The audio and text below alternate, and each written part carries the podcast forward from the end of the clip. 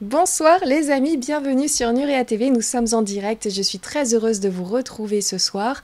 Donc n'hésitez pas à passer via la page YouTube de la chaîne et à vous abonner euh, bah, à la chaîne YouTube, tout simplement en cliquant sur abonnement et en activant la cloche afin d'être informé des nouvelles émissions. Vous pouvez aussi aller sur le site nurea.tv et vous inscrire à la newsletter. Ça se passe en haut à droite, il me semble, et vous allez pouvoir comme ça avoir toutes les infos pendant le week-end. Et puis sinon, je voulais vous faire un petit rappel parce qu'on est en novembre et nous sommes en direct et je vous rappelle que c'est bientôt Noël. Et je vous rappelle que Nuria TV, c'est aussi la boutique lumière d'étoiles.fr. J'insiste sur le .fr, comme avec Carglass, c'est pareil, le .fr est important parce que le .com amène ailleurs. Donc... Euh, voilà, en tout cas, n'hésitez pas à aller sur euh, lumière d'étoiles.fr. Je vous montre notamment, hop, les petites bougies, les petits pots. Tiens, c'est trop bien avec la lumière, là, on voit rien. Mais vous allez voir ça mieux sur le site, je pense. Tiens, c'est drôle. Hein. Franchement, j'arrive pas à faire le, focus. Je vais essayer avec l'autre bougie, voilà. Ah, la petite Gaïa, elle ressort un petit peu mieux, même si j'aimerais bien vous la présenter de plus près. Voilà, petite bougie Gaïa qui cache à l'intérieur donc de cette petite planète une rune. Voilà votre petit message perso. Enfin, je trouve que c'est euh, une de mes bougies préférées en ce moment. Donc euh, voilà, je J'en fabrique autant que je peux, donc euh, deux par jour, voilà, c'est mon rythme actuel avec Nuria TV. Donc n'hésitez pas à passer par le site de la boutique et à passer vos commandes pour Noël. En tout cas, on sera, super content de faire partie de cette euh, fête à venir euh, chez vous. Et en tout cas, sachez que tous les produits sont faits avec plaisir et envie. Et c'est vraiment un moment super agréable pour moi de travailler toujours sur bah, tout ce qui est manuel, artisanat, tout ça. Mais en même temps, j'adore aussi faire les émissions. Donc voilà, c'est un petit combo Nuria TV, lumière d'étoiles.fr. On se retrouve sur ces deux sites. Et ce soir, donc ça va être sur Nuria TV, une soirée fort attendue parce qu'on l'avait décalé déjà à un petit moment. Il y a un petit moment, mais on a réussi à avancer la date. Ça aurait dû être plus tard et finalement, ça sera aujourd'hui. Je sais que vous étiez impatient d'avoir la suite de cette émission. Donc, savoir décoder les symboles, la théorie des deux humanoïdes ou des deux humanités. En tout cas, vous allez en comprendre, beaucoup plus de détails ce soir grâce à Cyril que nous allons retrouver tout de suite sur Nuria TV.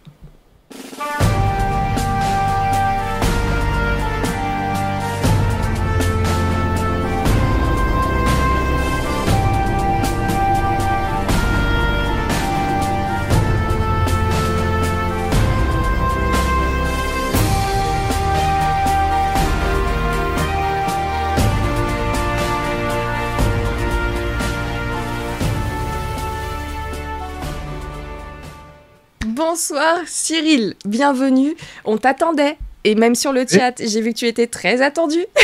Donc on veut la suite. Désolé pour le retard. ben oui, ben oui, ben oui. Tu sais, tu sais, je, vois le niveau d'information que je donne au nombre de contrariétés que je peux avoir avant de la donner. C'est-à-dire soit le jour d'avant, le jour même. Tu sais, c'est là que je me dis ça. Il doit y avoir un truc dans l'air tu des espèces de mouchards, je sais pas, tu sais. Et hop, hop, hop, il est sur le point de réveiller les gens, lui. C'est pas bien. Euh, gastro. tout de suite. Allez, hop. Tu vois, il y a un petit truc. C'est ça. Et la dernière fois, tu étais à faune. ouais, j'avais plus de voix. Enfin, c'était euh, bah, fête des gosses aussi. Hein. C'est ça, les gamins, ils te ramènent tout de l'école. Euh, mais voilà, je suis désolé. Euh, de toute façon, euh, vous, vous gagnez au change parce que du coup, entre temps, j'ai pu euh, améliorer un petit peu le, le, diaporama et surtout la, l'angle parce que je me suis rendu compte que finalement toutes les émissions qu'on a fait depuis le début, elles ont tout un lien et on va le voir encore plus aujourd'hui. Euh, J'ai vu qu'il y avait des taquins. Alors je tiens à vous, euh, je tiens à vous dire les taquins. Arrêtez de spoiler mes punchlines parce qu'il y a toujours un Jean c'est tout qui va dans les commentaires dire ouais mais en fait t'as pas dit ça, mais t'as pas. Calme-toi. C'est des fois je fais des oublis volontaires et tu vas voir aujourd'hui pourquoi parce que j'avais déjà projeter cette émission. Et donc, du coup, ça va, ça va apparaître là. Et c'était important que je le fasse ce soir pour, pour une meilleure compréhension. Et vous verrez que forcément, je vais peut-être avoir des oublis ou je peut-être dire des choses qui pour, vont vous faire entrer en dissonance cognitive. Et vous verrez à la prochaine émission l'explication. Bien évidemment, parce que là, j'ai étalé l'information sur plusieurs on est comme dans une série et à chaque fois, comme je suis un sadique, vous avez vu, je vais vous laisser sur un cliffhanger. Hop, clac, comme ça. Et après, vous verrez, enfin, vous verrez bien à la fin comment, comment ça. La, la prochaine date est déjà calée, les amis, vous inquiétez pas. et cette fois-là, tu prends de la vitamine C à bloc, moi pareil, et on sera au taquet. Ah, ben, je dis, le petit, il a commencé à être malade. Moi, qu'est-ce que j'ai fait? Je me suis mis en quarantaine. Hein.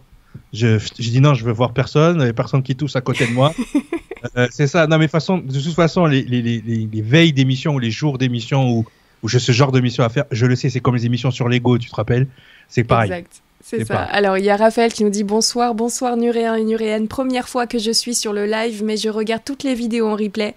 Bref, merci de nous instruire, nous faire rêver, nous questionner. Tu es au bon endroit, Raphaël. C'est ce soir. Attention, ça va saigner du nez, effectivement, je l'ai vu euh, de nombreuses fois sur le chat. Et donc, euh, oui, oui, effectivement, il y a, des infos qui passent à 20h sur les journaux officiels, mais on n'est pas bien là.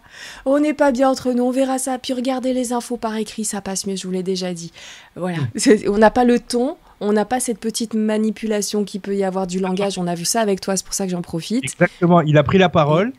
J'ai mhm. entendu le... Alors j'ai dit, soit il est malade, il a mal à la gorge lui aussi, ou soit il va nous mettre une cartouche, on n'est pas prêt.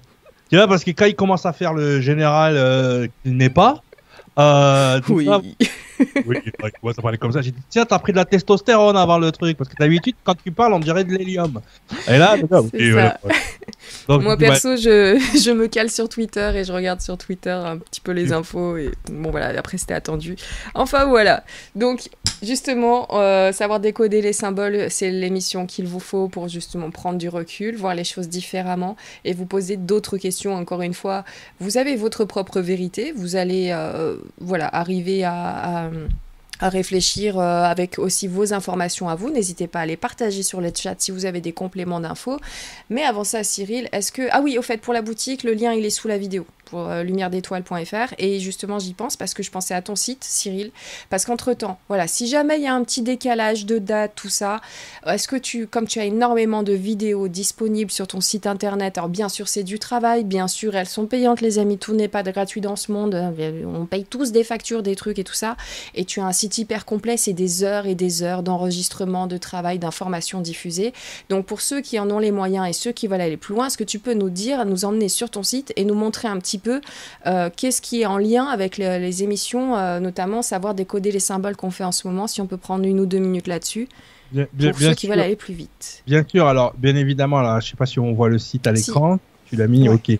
Donc moi j'ai fait, donc c'est un site de e-learning, d'accord, où vous pouvez vous former, euh, apprendre à votre à votre rythme, d'accord. Donc c'est des vidéos que j'ai fait pendant bien 2-3 ans je pense qu'il y a plus de 300 vidéos, je sais pas combien il y a d'heures de d'informations là-dessus. C'est vrai que ce que je vous donne chez Nora, ça ressemble plus à, un cours magistral, hein, alors que ce que vous avez sur le site, on est plus dans, de l'atelier, de, la recherche, parce qu'il faut savoir.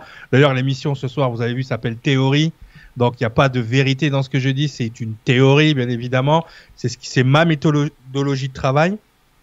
Et donc, effectivement, euh, Tamara vous a fait des packs euh, en fonction euh, des sujets. Donc, on avait commencé par la résonance numérique. Donc, vous avez des packs de résonance numérique. Donc, quand vous voyez 12 euros, il y a plusieur vidéos à l'intérieur. Hein. Ça vous, des fois, vous avez en plus, avec le, le, code Nuria TV, vous avez moins 50%. Donc, des fois, ça vous fait moins de euro, 1,50€ la vidéo. Hein. Donc, donc voilà, j'ai, ouais, il faut bien faire tourner le site et payer le serveur. Hein. C'est juste, ça me rembourse, ça me rembourse ça. Donc effectivement, euh, vous avez euh, plusieurs sujets. Donc c'est vrai que là on est beaucoup dans le dans la, dans symbologie, dans le symbolisme. Donc vous avez tous les packs qui vont, être. Alors là, là on va vraiment rentrer dans dans euh, le, le, lieu commun entre toutes les vidéos. Donc là on est parti de la numérologie du symbolisme. On va partir vers science et civilisation là sur les prochaines les prochaines émissions. Euh, mais absolument tout est lié. Moi je me rappelle euh, ma conjointe la première fois qu'elle a vu mon site elle a rien compris. Bah regardez mais c'est quoi le truc là? Tu parles de tout et de rien.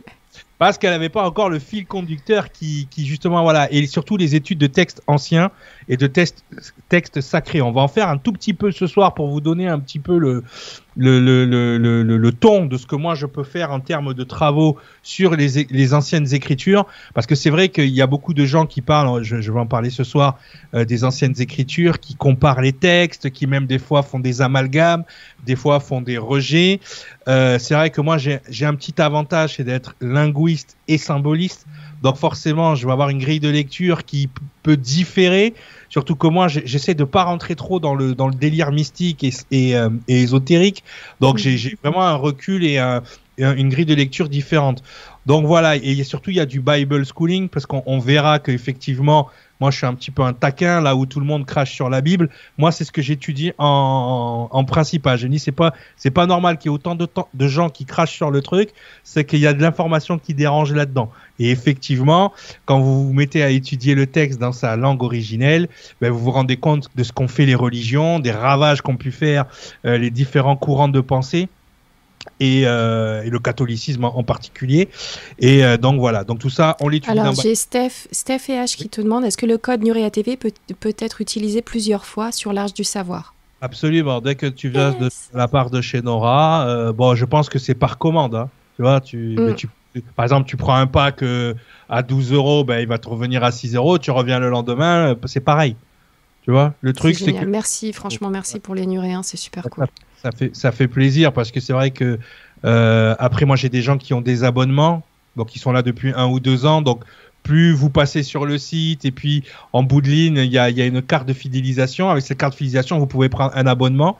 Et avec cet abonnement voilà vous pouvez avoir accès euh, vous pouvez avoir accès aux vidéos en, en temps normal mais c'est en payant un abonnement tous les mois donc vous pouvez, choisir. Surtout pour ceux qui veulent faire du décodage de Bible, par exemple, euh, il y a un abonnement à 5 euros et puis vous avez accès à toutes les vidéos. Donc vous n'avez pas besoin de les prendre une par une. Il y a aussi les formations. Donc il y a des formations en résonance numérique. Donc là, on les a calées pour toute l'année. Donc vous avez le niveau 2 aussi qui arrive très bientôt parce qu'il y a beaucoup de gens qui me demandaient ouais quand est-ce qu'on passe le niveau 2 pour ceux qui ont passé le niveau 1 ben, le niveau 2 est déjà est déjà en route et après il y a des formations qui lance en plus du cadre euh, de, de la gestion de soi et, ce genre de choses. Après, si vous voulez, si vous n'êtes pas disponible pour des formations en distanciel euh, tout le temps, vous pouvez vous auto-former avec les différentes formations qui existent en, e-learning aussi.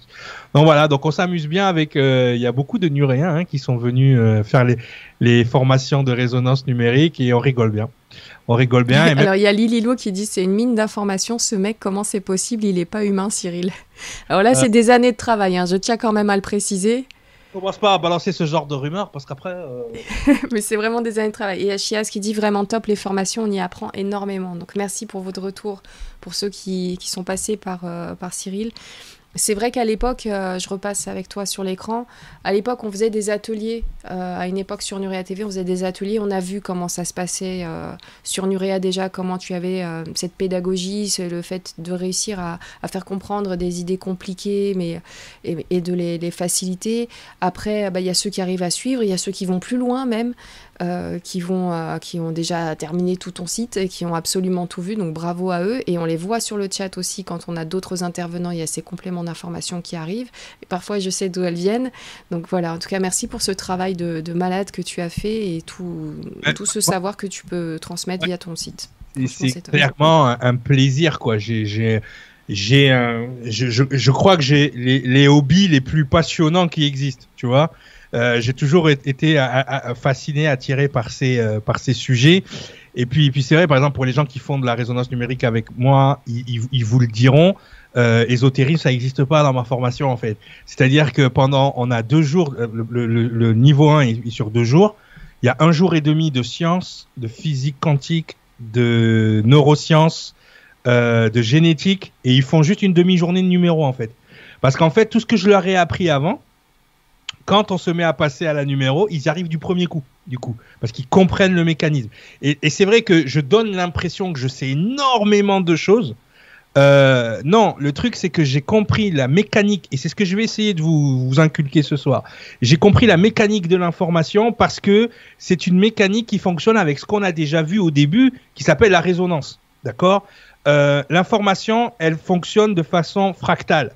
Donc, quand tu repères les mécanismes de l'information, du coup, tu n'es plus vraiment dans le contenu de l'information, mais tu es dans la structure de l'information. Et en fonction de la structure de l'information, mais tu sais de quelle source vient l'information. Et sincèrement, hein, il n'y a pas 10 000 sources d'information dans l'univers, il y en a deux. OK? Et en fonction, en fonction de ces deux sources, tu vas savoir si tu es dans un principe d'évolution ou de destruction, tout simplement. Et, c'est sur, deux principes-là, et c'est ce que je vais essayer de vous amener avec ce sujet, parce que c'est un sujet qui peut faire débat. Comme j'ai dit ce soir, c'est une théorie, mais pour moi, c'est l'information la plus importante dans mon parcours et dans mon cheminement et dans ma façon d'appréhender l'information, quelle qu'elle soit. C'est-à-dire surtout l'information qui va être euh, reliée aux sciences humaines, au, sens propre du terme. C'est-à-dire que l'information que je vais vous donner, c'est le socle. Et je me dis, comment cette information n'est pas plus développée Je sais pourquoi, mais, mais voilà. Et comment quelque chose qui est évident, parce que chaque fois que j'en parle aux gens, c'est du bon sens pour eux, c'est évident.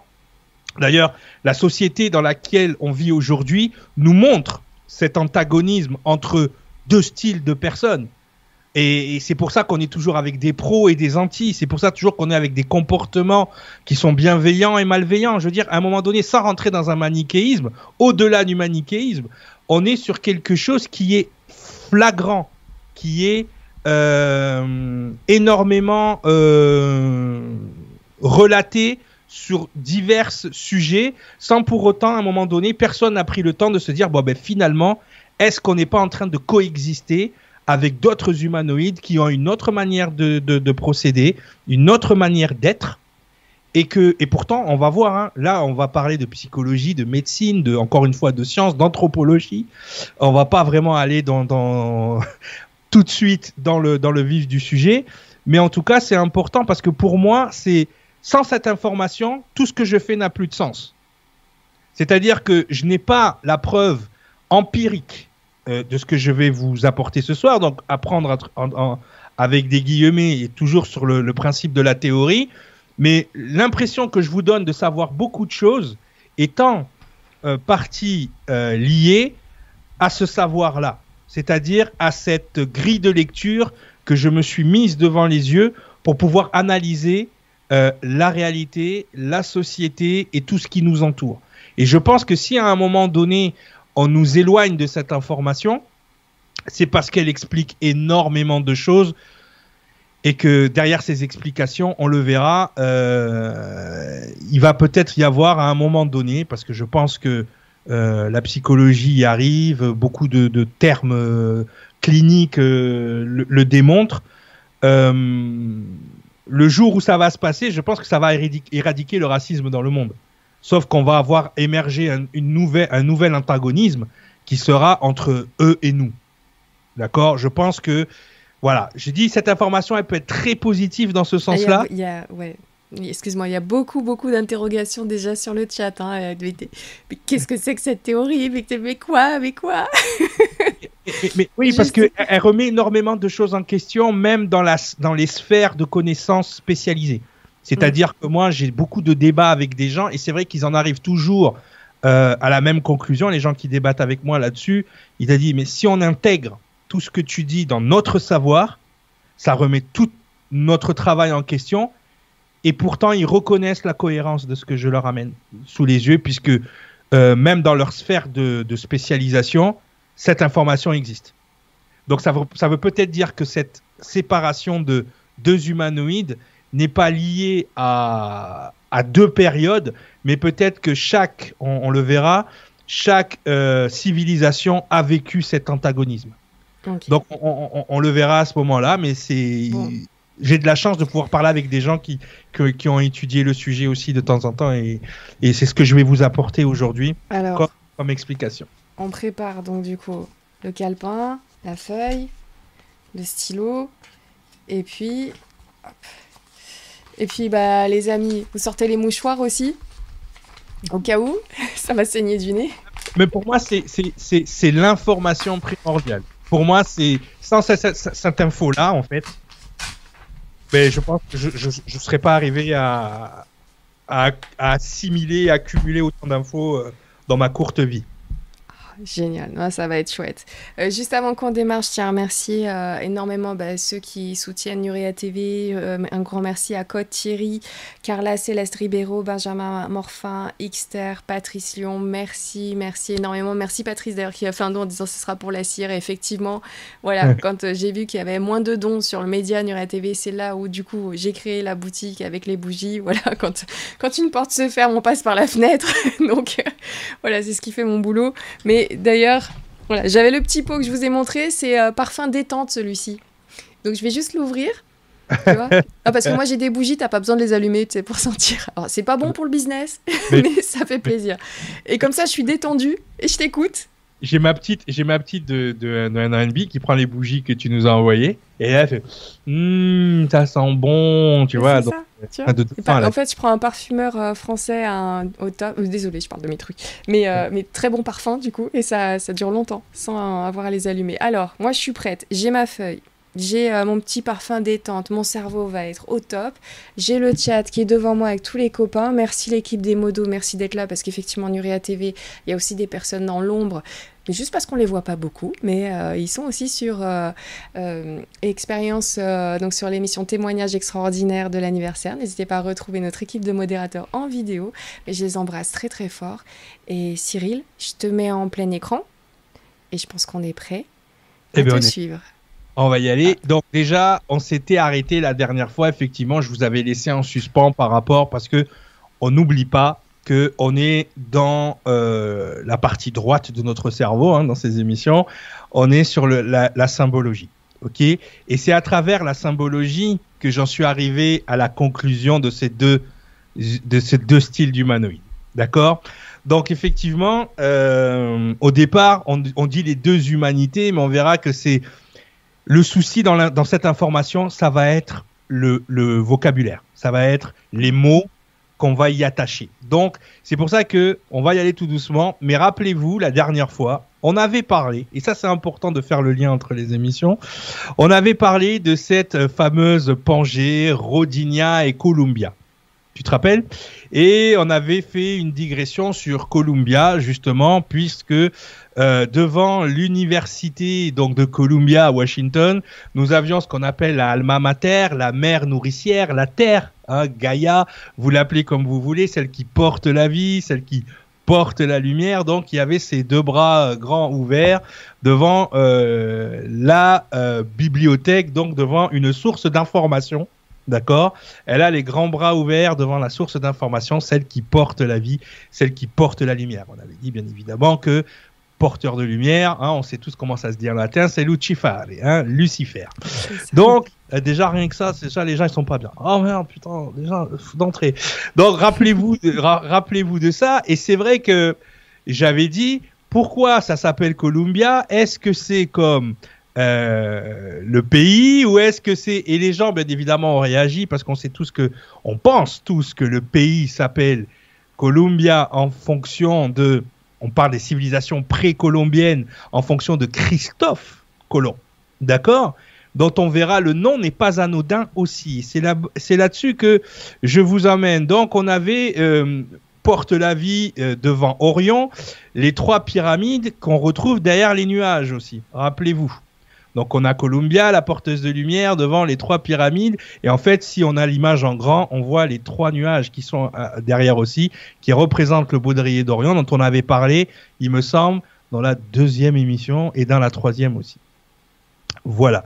Donc on est toujours sur le cinéma qui nous amène ce, cet état de fait. Et donc effectivement, euh, ce mot Colombio, Colombo, Colombia, Colombe est rattaché donc à cet état de la planète quand elle était un seul et même continent. Donc ça, ça a duré des milliards d'années hein, avant qu'il y ait la dislocation des, des continents. Mais ce qu'il faut savoir, c'est que Christophe Colomb ne s'appelle pas Christophe. Il s'appelle Cristoforo. Christopher. Ok? Ah, ben oui. C'est la première fois que je l'entends. Eh ben oui, ben, ben, ben, il faut parler italien, hein, d'accord? Mm. Donc en fait, donc en fait, Christophe Colomb s'appelle Christopher, Cristoforo Colombo, d'accord? Et Cristoforo, ça veut dire le porteur du Christ. Ok? D'accord. Donc c'est là qu'on va, on va commencer à se familiariser avec le mot Christ.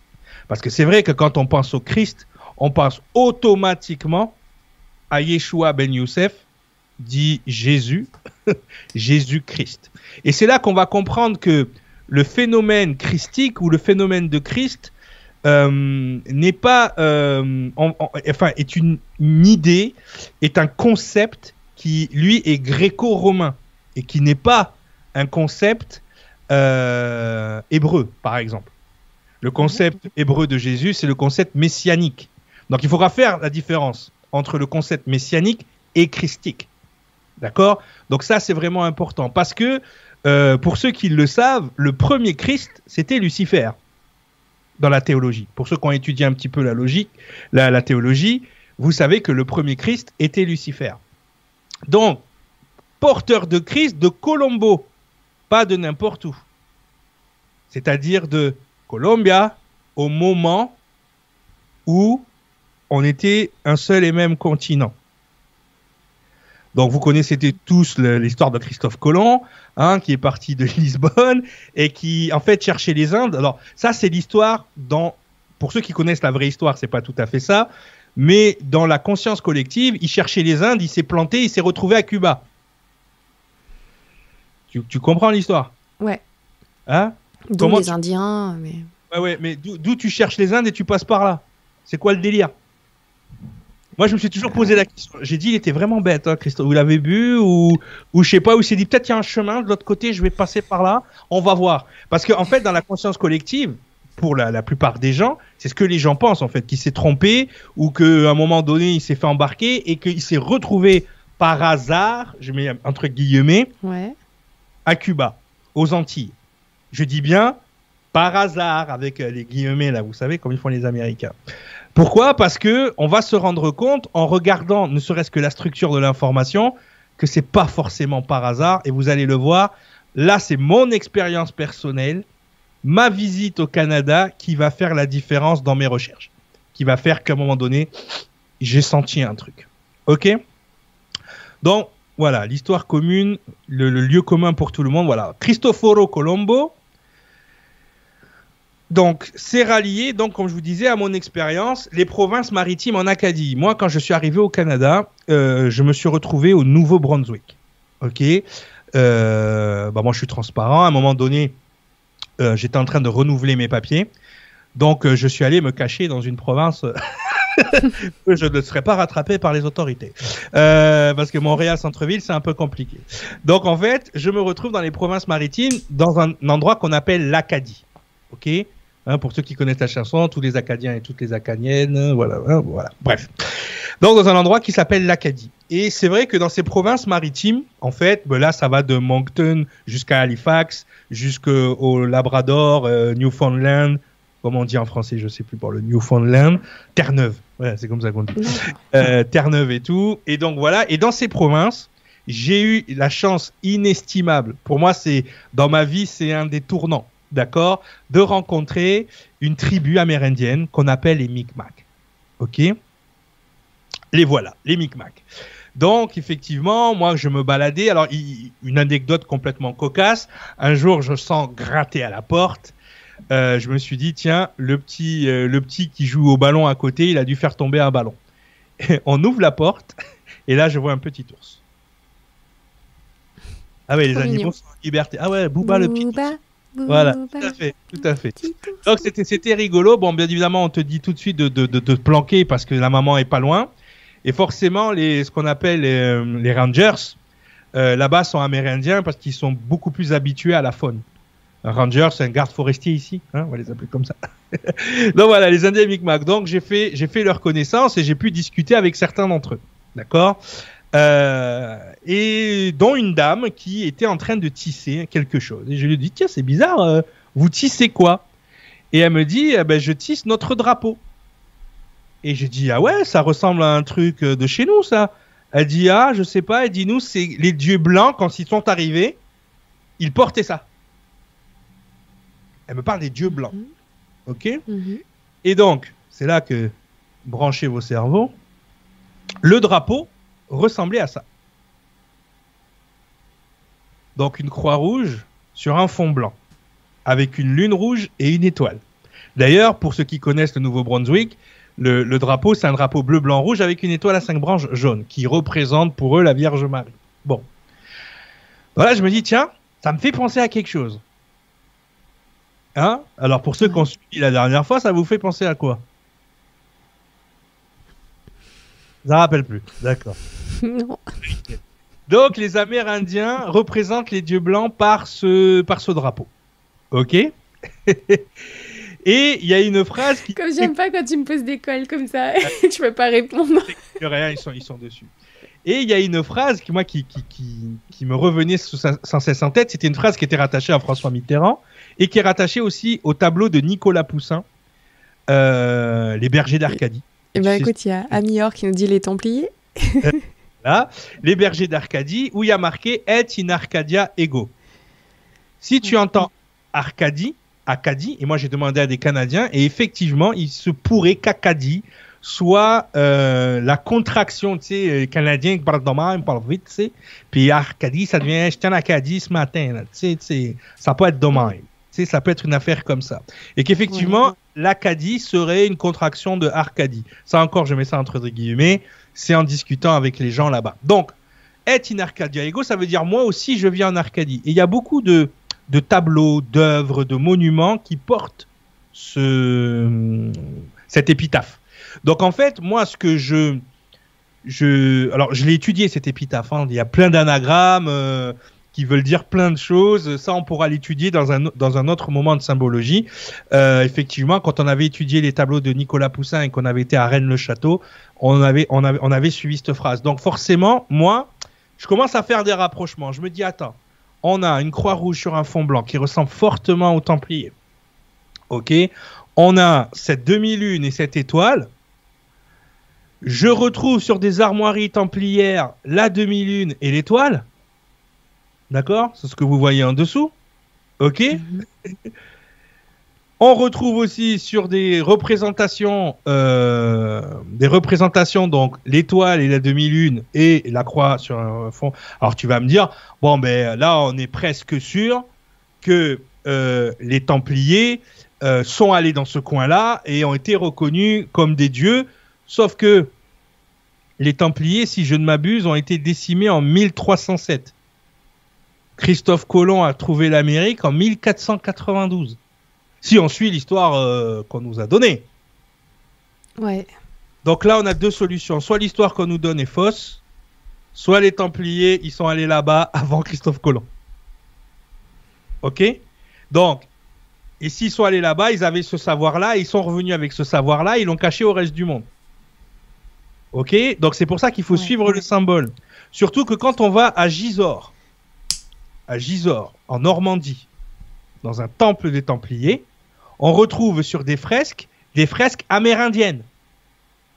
Donc vous pouvez me dire, ils y sont allés après? Non, ils y sont allés avant, puisqu'on a des fresques amérindiennes chez les Templiers. Vous voyez le délire ou pas? Euh, ouais, ça commence à. euh, Donc on est en train de se poser la question, mais est-ce que Christophe Colomb Mm. n'était pas euh, au courant de ce qu'il y avait là-bas avant de partir Et on va voir que si on suit la symbo uniquement la symbologie, pas l'histoire, pas la vie, pas les trucs qu'on nous raconte, qu'on suit juste les symboles, on va, on a une toute autre histoire qui se dessine sous nos yeux. D'accord? Complètement différente. Donc du coup, ce symbole, rappelez-vous, on l'avait vu sur Ah oui. hiéroglyphe de Sirius, l'objet phallique, la demi-lune et l'étoile à cinq branches. Ouais. On retrouve ce symbole encore une fois. Donc ça nous ramène à l'émission d'avant, pour ceux qui l'ont pas vu. Ah ouais, moi je vous dis, je vais vous faire balader tout ça avec Christophe Colomb. Vous comprenez pourquoi je l'ai gardé sous le coude, Christophe Colomb, la dernière fois? Parce qu'on peut faire une émission sur Christophe Colomb. D'accord? Si on se souvient, quand est-ce qu'on a eu une espèce de d'œcuménisme entre les Amérindiens et cette Croix-Rouge? Est-ce que vous vous rappelez le logo que je vous ai montré? Hein, Où on avait accès en même temps aux Amérindiens et à cette Croix-Rouge sur un fond blanc. Alfa Romeo et le Quetzalcoatl. Rappelez-vous le logo Oui. d'Alfa Romeo qui nous montrait le serpent à plumes des Amérindiens d'Amérique latine, hein, avec, euh, avec l'humain dans sa bouche, là, rappelez-vous, et la croix rouge sur un fond blanc. Ah merde hein, Qui est la croix des... Ah ben oui, mais là, je veux dire, euh, quand tu conduis une Alfa Romeo, tu as cette histoire qui est encodée dans ta voiture. Pose-toi des questions. Pourquoi? D'accord? C'est quoi le rapport? Parce que on a, rappelez-vous, on a le Cristoforo, celui qui porte, celui qui porte la génétique de Columbia, et on a l'Alfa Romeo qui est le premier de Rome. On commence à faire des liens. Ok? Surtout que c'est quoi le rapport avec Cristoforo Colombo? C'est que Christophe Colomb est né à Genoa. Et les armoiries de Genoa, c'est ce fond blanc avec une croix rouge. Donc si on suit les symboles et qu'on suit l'histoire, les gens qui connaissent la symbolique de ce, de ce fond blanc avec une croix rouge sont au courant de ce qui se passe dans le Nouveau Monde. Donc quand il part de Gênes, de Genoa, pardon, ok Hein? Quand il part de Genoa, parce qu'il est originaire de là-bas, Christophe Colomb, enfin il part pas de Gênes, il part de, Portugal. Mais ce, ce Génois, donc, a peut-être dans sa connaissance des choses que les autres n'ont pas. Tout en suivant les drapeaux, on commence à se poser la question parce qu'on suit les symboles. Toujours. On ne s'occupe pas de l'histoire. Moi, je m'occupe juste des symboles. Rattachés à ce symbole sont rattachés un savoir. Rattachés à ce fond blanc et à cette croix rouge sont rattachés des savoirs. Point barre. C'est tout ce que je dis. Et que quand on suit les gens qui sembleraient avoir ce savoir, on retrouve les mêmes symboles. Et, comme je viens de vous le dire, il vient de la ville de Gênes. Rappelez-vous la deuxième émission en symbologie où on a parlé des gènes, de l'origine. Même la ville nous dit, le nom de la ville nous dit quelque chose. Donc, Cristoforo Colombo, c'est le porteur de l'information génétique de Colombia. Et les gens qui portent l'information génétique de Colombia ont un savoir que les autres n'ont pas. Donc c'est pour ça que pour suivre le reste de l'émission, suivez la symbolique, suivez la génétique. Première chose. Ça, c'est ma méthodologie. Au-delà des belles histoires qu'on nous raconte autour des gens, si vous vous cantonnez à la génétique et à la symbolique, il y a une autre information qui émerge devant vos yeux et je peux vous dire que tout devient clair. Donc, pas besoin de tout savoir au niveau du contenu si on est capable de lire la structure de l'information sur le plan de vue symbologique et génétique. Et si je vous donne l'impression des fois que je sais plein de choses, c'est parce que je suis uniquement cette. Cette ligne-là. Est-ce que ça a posé des questions ah, Il y a les Padawan curieux qui dit Ah ouais, Alfa Romeo, j'avais jamais fait ce rapprochement. Bravo Cyril. Euh, Chiaz qui nous dit Mince, je conduis des Alpha depuis près de 15 ans, sans avoir remarqué. Euh, qu'est-ce que j'avais euh, ah, Alors il y a Giovanni qui nous dit Ah là, ça devient sérieux. Je précise que c'était sérieux aussi avant, mais là, on grimpe d'un niveau. oui, parce que là, je vous amène avec moi dans mon voyage dans ma tête. C'est pour ça que ça risque d'être un peu les montagnes russes. Ok? Donc le, le, le, truc qu'il faut comprendre, c'est que moi, qu'est-ce que j'en ressors de ça? Ça, c'est encore une fois ma théorie, ma façon de voir les choses. C'est que en suivant la symbologie, je me retrouve avec des Amérindiens qui dessinent des, croix rouges sur des draps blancs. Dont le drapeau, c'est quoi le rapport des Templiers avec des Amérindiens? C'est parce que pour eux, c'est les anciens dieux. Rappelez-vous de ce qu'on nous dit quand les conquistadors arrivent en Espagne, c'est qu'ils ont l'impression de voir les anciens dieux qui débarquent, et d'ailleurs, ils les accueillent comme des dieux. Donc ça nous donne une première indication, c'est que des gens sont déjà venus avant. Ces gens-là portaient des croix rouges sur des draps blancs. Vous pourrez me dire, c'est peut-être les, croix qu'ils ont vues en voyant arriver euh, la, Pinta, la Nina et la Santa Maria. Ils ont vu ces, ces grands drapeaux blancs avec des croix rouges et ils se sont imprégnés de ça. Sauf que, quand on suit l'histoire des Templiers cette fois-ci, qui ont été, quand Hugues de Molay a été attrapé en 1307 et que euh, à peu près tous les trucs de Templiers ont été euh, décimés, on est en 1307. Là, on parle de 1492. Donc, si on mélange les infos, il y a quelque chose qui nous dit que peut-être que Christophe Colomb savait où il s'en allait quand il est parti vers les Amériques. Ok? Ça, c'est une des premières des choses à bien anticiper. Alors, je vous montre ça pour ça, pas pour vous prouver l'histoire que je suis en train de dessiner sous vos yeux, mais pour vous montrer qu'en suivant la symbolique et la génétique, on a une autre histoire qui se dessine et on n'est pas loin d'avoir de la cohérence là où les autres euh, histoires nous racontent de la discordance. D'accord? Donc ça nous permet de d'élever le niveau d'information à un endroit que les gens ne peuvent pas toucher finalement. Tu vois? Autant on peut te raconter l'histoire qu'on veut par écrit, autant les symboles et la génétique ne trompent pas. Oui? Euh, eh bien, écoute, il y a Euska Chico qui nous dit au moins ce monsieur ne veut pas imposer ses croyances, c'est très bien, parfait. Nickel. Euh, Abderrahim Driss qui dit bonsoir à tous et à toutes. Eh ben écoute, Driss, euh, t'as loupé un petit 10 minutes là, ou allez, 5 minutes qui nous ont mis euh, une claque. Donc C'est parti, tu vas pouvoir t'installer. Et vraiment, je conseille à ceux qui ont zappé la mission d'avant de retourner sur, euh, sur la chaîne YouTube ou sur le site nurea.tv pour retrouver juste l'émission qu'on a faite juste avant. C'est vraiment complémentaire, mais on peut toutes les aborder euh, séparément finalement. Oui, oui, oui. Parce que là, j'ai repris les éléments mm. des anciennes émissions pour. Ouais, t'es allé plus vite. Euh, justement pour arriver, arriver à un point. Le premier... Il y a Bruno qui te dit effectivement tout se tient. Merci Cyril. Bon, mais tant mieux. Mais en fait, vous allez voir que quand je vous l'amène, ça semble tellement évident. Ouais, ça semble tellement évident, mais personne n'en parle. Ou personne ne le voit. Ou personne, ou les gens qui le voient sont tenus à, je sais pas, un secret d'alcove où ils ne peuvent pas en parler. Mais en tout mm. cas, moi, je parle. D'accord? Et il y a les Padawan, j'allais le dire tout à l'heure, les Padawan curieux qui dit d'ailleurs, certaines nouvelles trouvailles remettent en, en cause la date de la découverte des Amériques, oui. C'est vrai que ça commence un petit peu. La, question se pose sur certains documentaires que j'ai pu voir récemment. Il y a tellement de choses. On peut parler de Auckland aussi, où ils ont retrouvé, euh, ils ont retrouvé des espèces de, machinerie qui étaient le savoir des Templiers à Auckland, alors que les Templiers ne sont pas sans savoir mis les pieds là-bas. Mm. Euh, on dit que le trésor de, Templiers serait caché à cet endroit justement où il y avait une espèce de, machine. Enfin, c'était un truc euh, complètement abracadabresque. Mais voilà, bon, bref. Mais en tout cas, là, on est en droit de remettre en question. C'est ce que je veux que vous arriviez finalement en bout de ligne. Mais je vous montre comment faire. Euh, en remettre en question l'histoire qu'on veut bien nous donner. D'accord? Ça, c'est important. Et merci, le Dober Shaman. Merci beaucoup. Mhm. C'est un soutien aux médias, excuse-moi. Je prends une seconde, vu que tu vas reprendre et qu'on va se prendre encore plein de claques. C'est parti. La théorie des deux humanoïdes. Donc, la théorie des, deux humanoïdes, déjà, elle part sur un plan de vue philosophique. Au-delà de, là, on va, on va sortir un petit peu de la génétique, on va partir sur la, la, la, philosophie.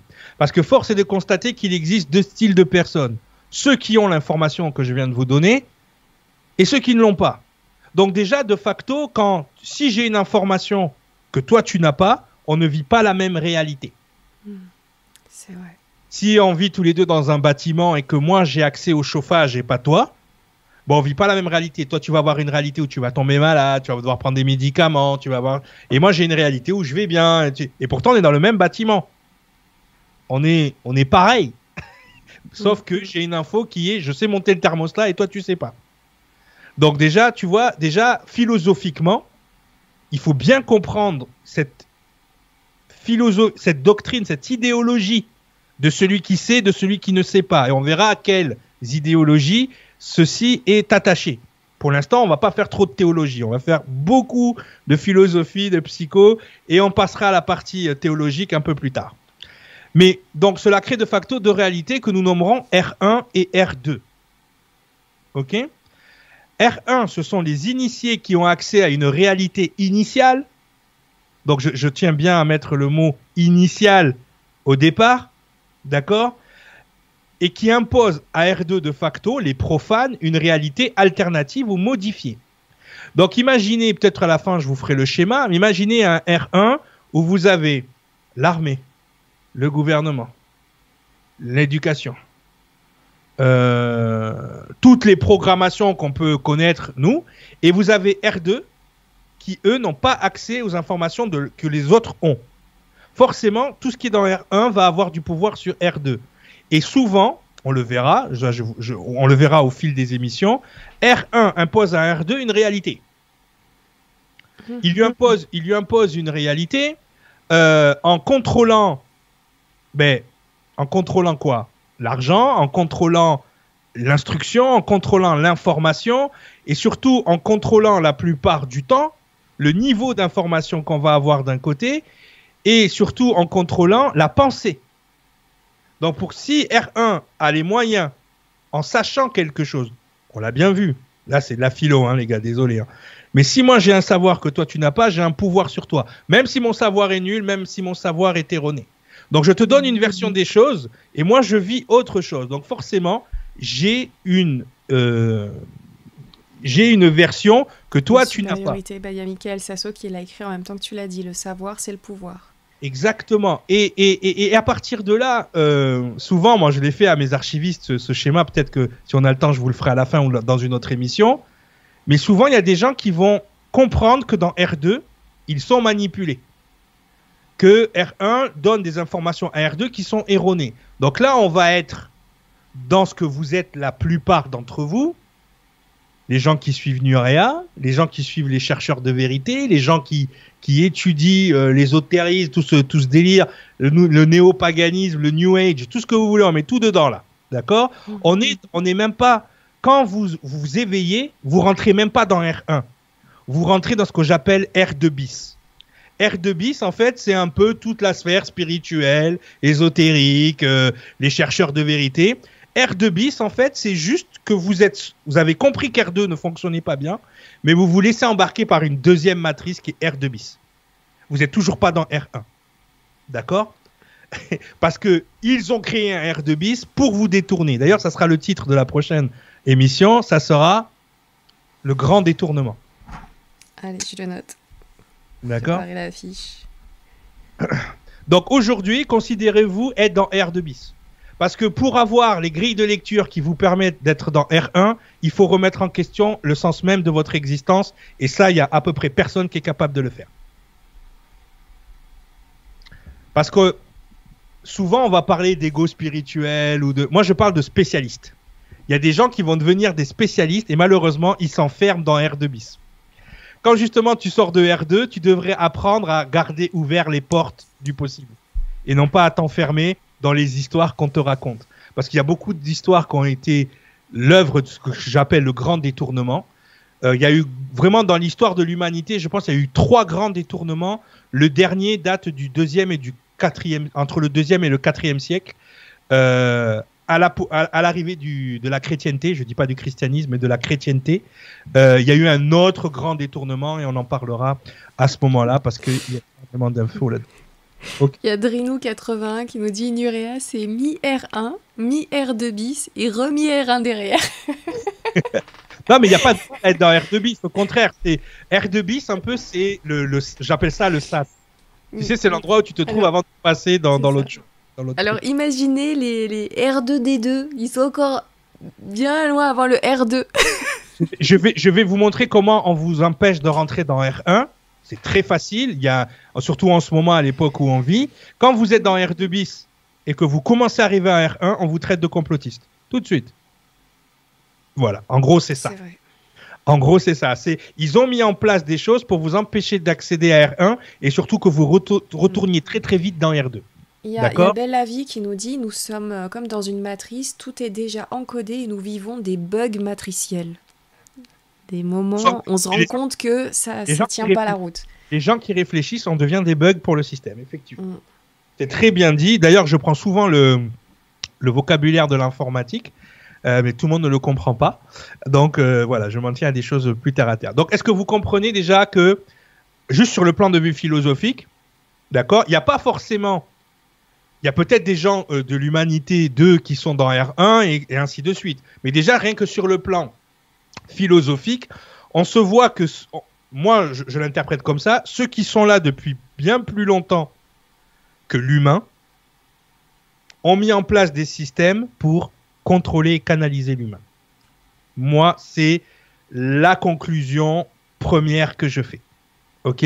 Comment se fait-il qu'ils aient aussi peur de l'humain qui crée ce genre de système pour enfermer l'humain dans une espèce de matrice mentale? D'accord? Mm. Ça, c'est important. Mais ça, c'est juste de la philosophie. Hein. D'accord? Ça, c'est quelque chose que vous pouvez apprendre sur le plan de vue philosophique, surtout quand on est dans cette idéologie de l'initié et du profane. Souvent, je vois des gens qui, qui viennent et parce qu'ils sont initiés, tu sens très vite qu'ils ont l'impression d'avoir un gros machin. C'est normal, ça fait partie du programme. Ok? Moi, je suis pas initié, je suis un chercheur. Donc, effectivement, on dénote deux espèces sur le plan de vue scientifique et psychiatrique. Donc, ce qu'on va appeler l'empathe humain et ce qu'on va appeler le psychopathe. D'accord? Alors, souvent, on va rattacher psychopathe, et c'est pour ça que j'ai mis Dexter, on va rattacher psychopathe à tueur en série. Ça, c'est une erreur. Ça, c'est un détournement. D'accord? Ça fait partie des petits détournements. On a souvent associé le mot psychopathe aux tueurs en série, aux grands criminels, euh, aux gens qui sont un petit... Non, non, tu peux avoir un psychopathe à ton boulot, là. Tu es au boulot, et puis tu as un gars qui fonctionne comme un psychopathe. C'est pour ça qu'on va bien définir. Alors pourquoi je fais la différence entre un empathe et un psychopathe? Parce que justement, c'est ce qui définit sur le, sur le point de vue psychiatrique la différence entre les deux espèces d'humanoïdes. Ok? Et on va le voir à l'intérieur de la psychologie quand on va rentrer plus en détail. Mais déjà, est-ce que ça, pour vous, c'est clair? Est-ce que vous voulez que j'élabore un peu plus là-dessus? Parce que souvent, on va dire le psychopathe n'a pas d'empathie. Il, y a sociopathe, oui, Attila nous parle de, sociopathe. Justement, on va en parler dans le prochain slide pour faire vraiment en plus une distinction. Mais le, psychopathe, en fait, et c'est ça qui est, intéressant, on dit souvent qu'il est dénué d'empathie. Il n'est pas tout à fait dénué d'empathie. C'est juste que il n'y a pas, enfin, il n'y a ni accès ni envie d'y avoir accès. Il y a, vraiment ce truc-là. Et on verra, verra pourquoi il n'y a pas accès. Parce qu'il y a vraiment un rapport génétique, du coup. Il y a une différence génétique notable entre l'empathe et le psychopathe, et on va le voir sur le plan de vue anthropologique. D'accord? C'est pour ça que souvent, les gens qui balayent d'un revers de la main l'histoire qu'on aurait deux espèces, dans leur sphère de. C'est pour ça que je parle souvent des psychologues, dans leur sphère et des psychiatres, dans leur sphère même d'expertise, ils ont eux-mêmes la différence. Donc c'est ça que je trouve fou, et c'est là que je vois le niveau de programmation de R1 sur R2. C'est-à-dire que tu peux dire tout et son contraire dans la même phrase parce que tu n'as pas conscience de ce que tu es en train de dire. Si tu es capable de faire la distinction entre deux styles de psychopathe ou deux styles d'humain par rapport à, quelque chose de génétique, mais ne dis pas que ça n'existe pas. D'accord mhm. Donc ça, c'est important. Alors j'ai mis Dexter. Encore une... je, te laisse, boire un coup. C'est qu'on en avait parlé au téléphone. Je parlais des différences même biologiques, euh, où je t'avais parlé d'un documentaire euh, de médecins qui analysaient les, tueurs, les récidifistes, tout ça, pour savoir pourquoi, qu'est-ce qui se passe dans leur tête. effectivement, il semblerait, euh, c'est toujours en étude, mais il mhm. semblerait qu'il y ait des différences biologiques. Donc en fait, ce qui se passe, en fait, c'est qu'il faut définir ce qu'est un humain. C'est pour ça que j'ai du mal à dire les deux humanités, parce que finalement, on est en face d'humain et d'inhumain. Donc on peut pas appeler ça l'humanité. En fait, c'est un adjectif. L'humanité, c'est euh, être humain. C'est pas forcément être un humanoïde, c'est-à-dire avoir deux bras, deux jambes, euh, une tête. Et, alors je, regarde le slide d'après. Ouais, c'est ça. on l'a vu une aussi. ouais, aussi. Pour je sois bien dans mon, dans mon truc. Et, puis, et justement, tout à l'heure, euh, quelqu'un parlait de sociopathe, c'est-à-dire que chez les empathes, tu peux devenir psychopathe et ça s'appelle sociopathe. Et donc, en psychologie, on fait la différence entre les deux parce que justement, il n'y a pas longtemps, j'ai fait une étude sur la psychologie de Batman. Et quand j'ai dit aux fans de Batman que Batman était un sociopathe, ils m'ont tous sauté dessus. Parce que eux, ils ont une idée de, de sociopathe, de criminel. Non, c'est pas ça. C'est-à-dire que psychopathe, tu nais comme ça tu nais psychopathe. Ok, ça veut dire que quand tu, tu nais, ton cerveau, il manque un truc. Sociopathe, ça veut dire qu'à la base, tu n'es pas psychopathe, mais que tu vas subir un traumatisme qui va te faire devenir sociopathe. Donc déjà, on a donc on a encore une preuve de cette humanité, une d'un côté qui naît comme ça, qui est génétiquement conçue, construite comme ça, et de l'autre côté, on a d'autres humanoïdes que on va, que on va appeler humains et qui apparemment ont accès à quelque chose qui les rend humains. Donc humain, adjectif qui est sensible à ce qui ce que peut ressentir son prochain, synonyme d'humain, charitable, altruiste, bon, charitable, compatissant, fraternel, généreux, humanitaire, qui a bon cœur. L'humanité, c'est la bienveillance, la compassion pour les malheurs d'autrui, traiter quelqu'un avec humanité. D'accord? C'est-à-dire que tu as une connexion avec la personne où justement ben, tu vas faire en sorte que cette personne aille bien, tu vas être dans la bienveillance, dans la construction avec cette personne. Et ensuite, c'est le caractère d'une personne dont la nature humaine est très manifeste. Donc, d'un côté, on aurait des humains et d'un côté, on aurait donc des inhumains. D'accord? Donc, on va enchaîner sur l'autre. Donc, Boris Mouraïev, auteur de Gnosis. Donc, c'est bizarre qu'il ait appelé son livre comme ça. vous verrez plus tard pourquoi. Quand on va rentrer dans la partie théologique, vous verrez pourquoi c'est bizarre qu'il ait appelé son livre Gnosis. Traite ainsi de cette réalité dans la terminologie particulière des enseignements de la tradition. Donc ce qu'on appelle les enseignements de la tradition, généralement, c'est les trois livres abrahamiques, les trois livres monothéistes. Ok? Donc dans le premier tome de Gnosis, nous avons déjà fait référence plusieurs fois à la coexistence de deux races Il utilise le mot race. Je sais qu'aujourd'hui c'est pas pas très beau, mais là on part sur le plan de vue animal quasiment. Hein. Donc voilà, deux races essentiellement différentes, l'une constituée d'hommes et les autres d'anthropoïdes. Il va encore plus loin. Donc d'un côté il y a les hommes, les humains, et d'un côté il y a des anthropoïdes.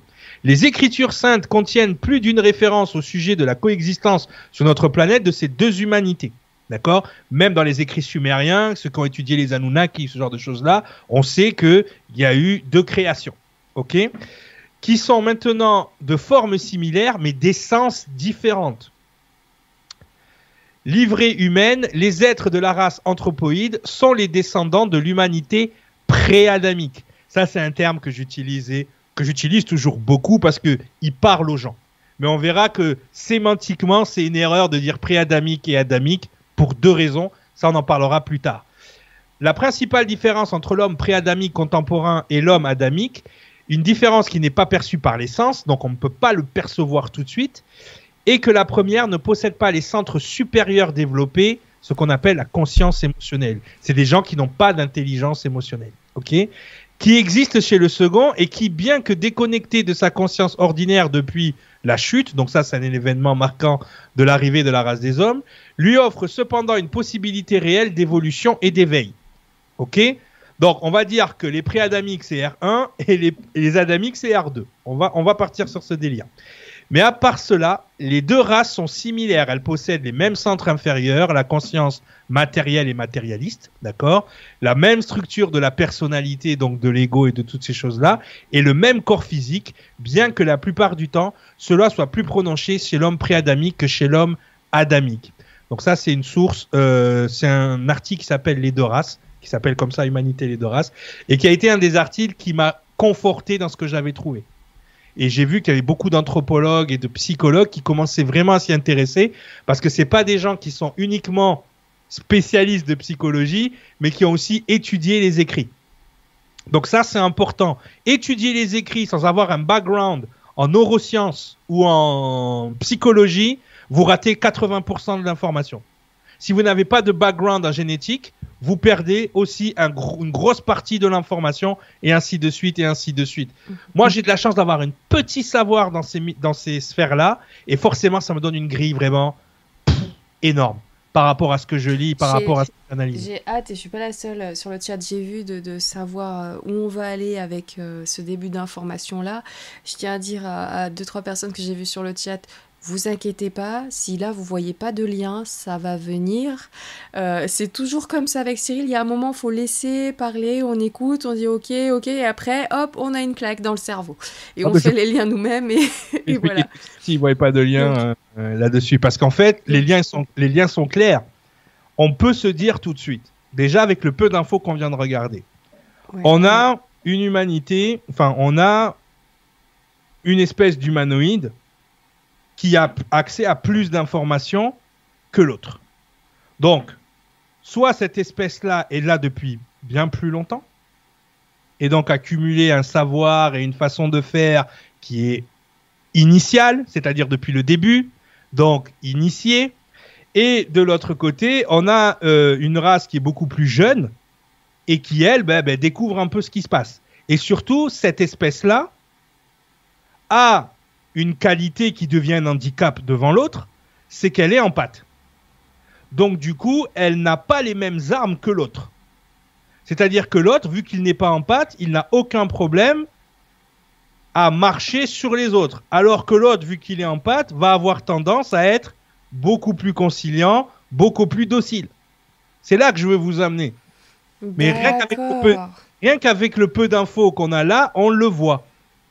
Ah bah j'ai bien fait de prendre le, de, de, parler de ces commentaires. Je me disais ça va venir après, mais finalement ouais. Mais, je veux dire, ça devrait déjà être le. les choses. Mais, mais, mais, je comprends que ça ne l'est pas parce que pour pouvoir comprendre ces choses-là, il faut arrêter de penser comme on a pensé jusqu'à présent quasiment. C'est-à-dire qu'il faut vraiment comprendre la mécanique du truc et non pas juste chercher l'information qui va prouver que. Parce que les preuves, il y en a partout. Combien de gens voient les preuves Très peu. Et même si on leur montrait, combien de gens vont croire les preuves Parce que les gens sont dans les systèmes de croyance. On le voit aujourd'hui.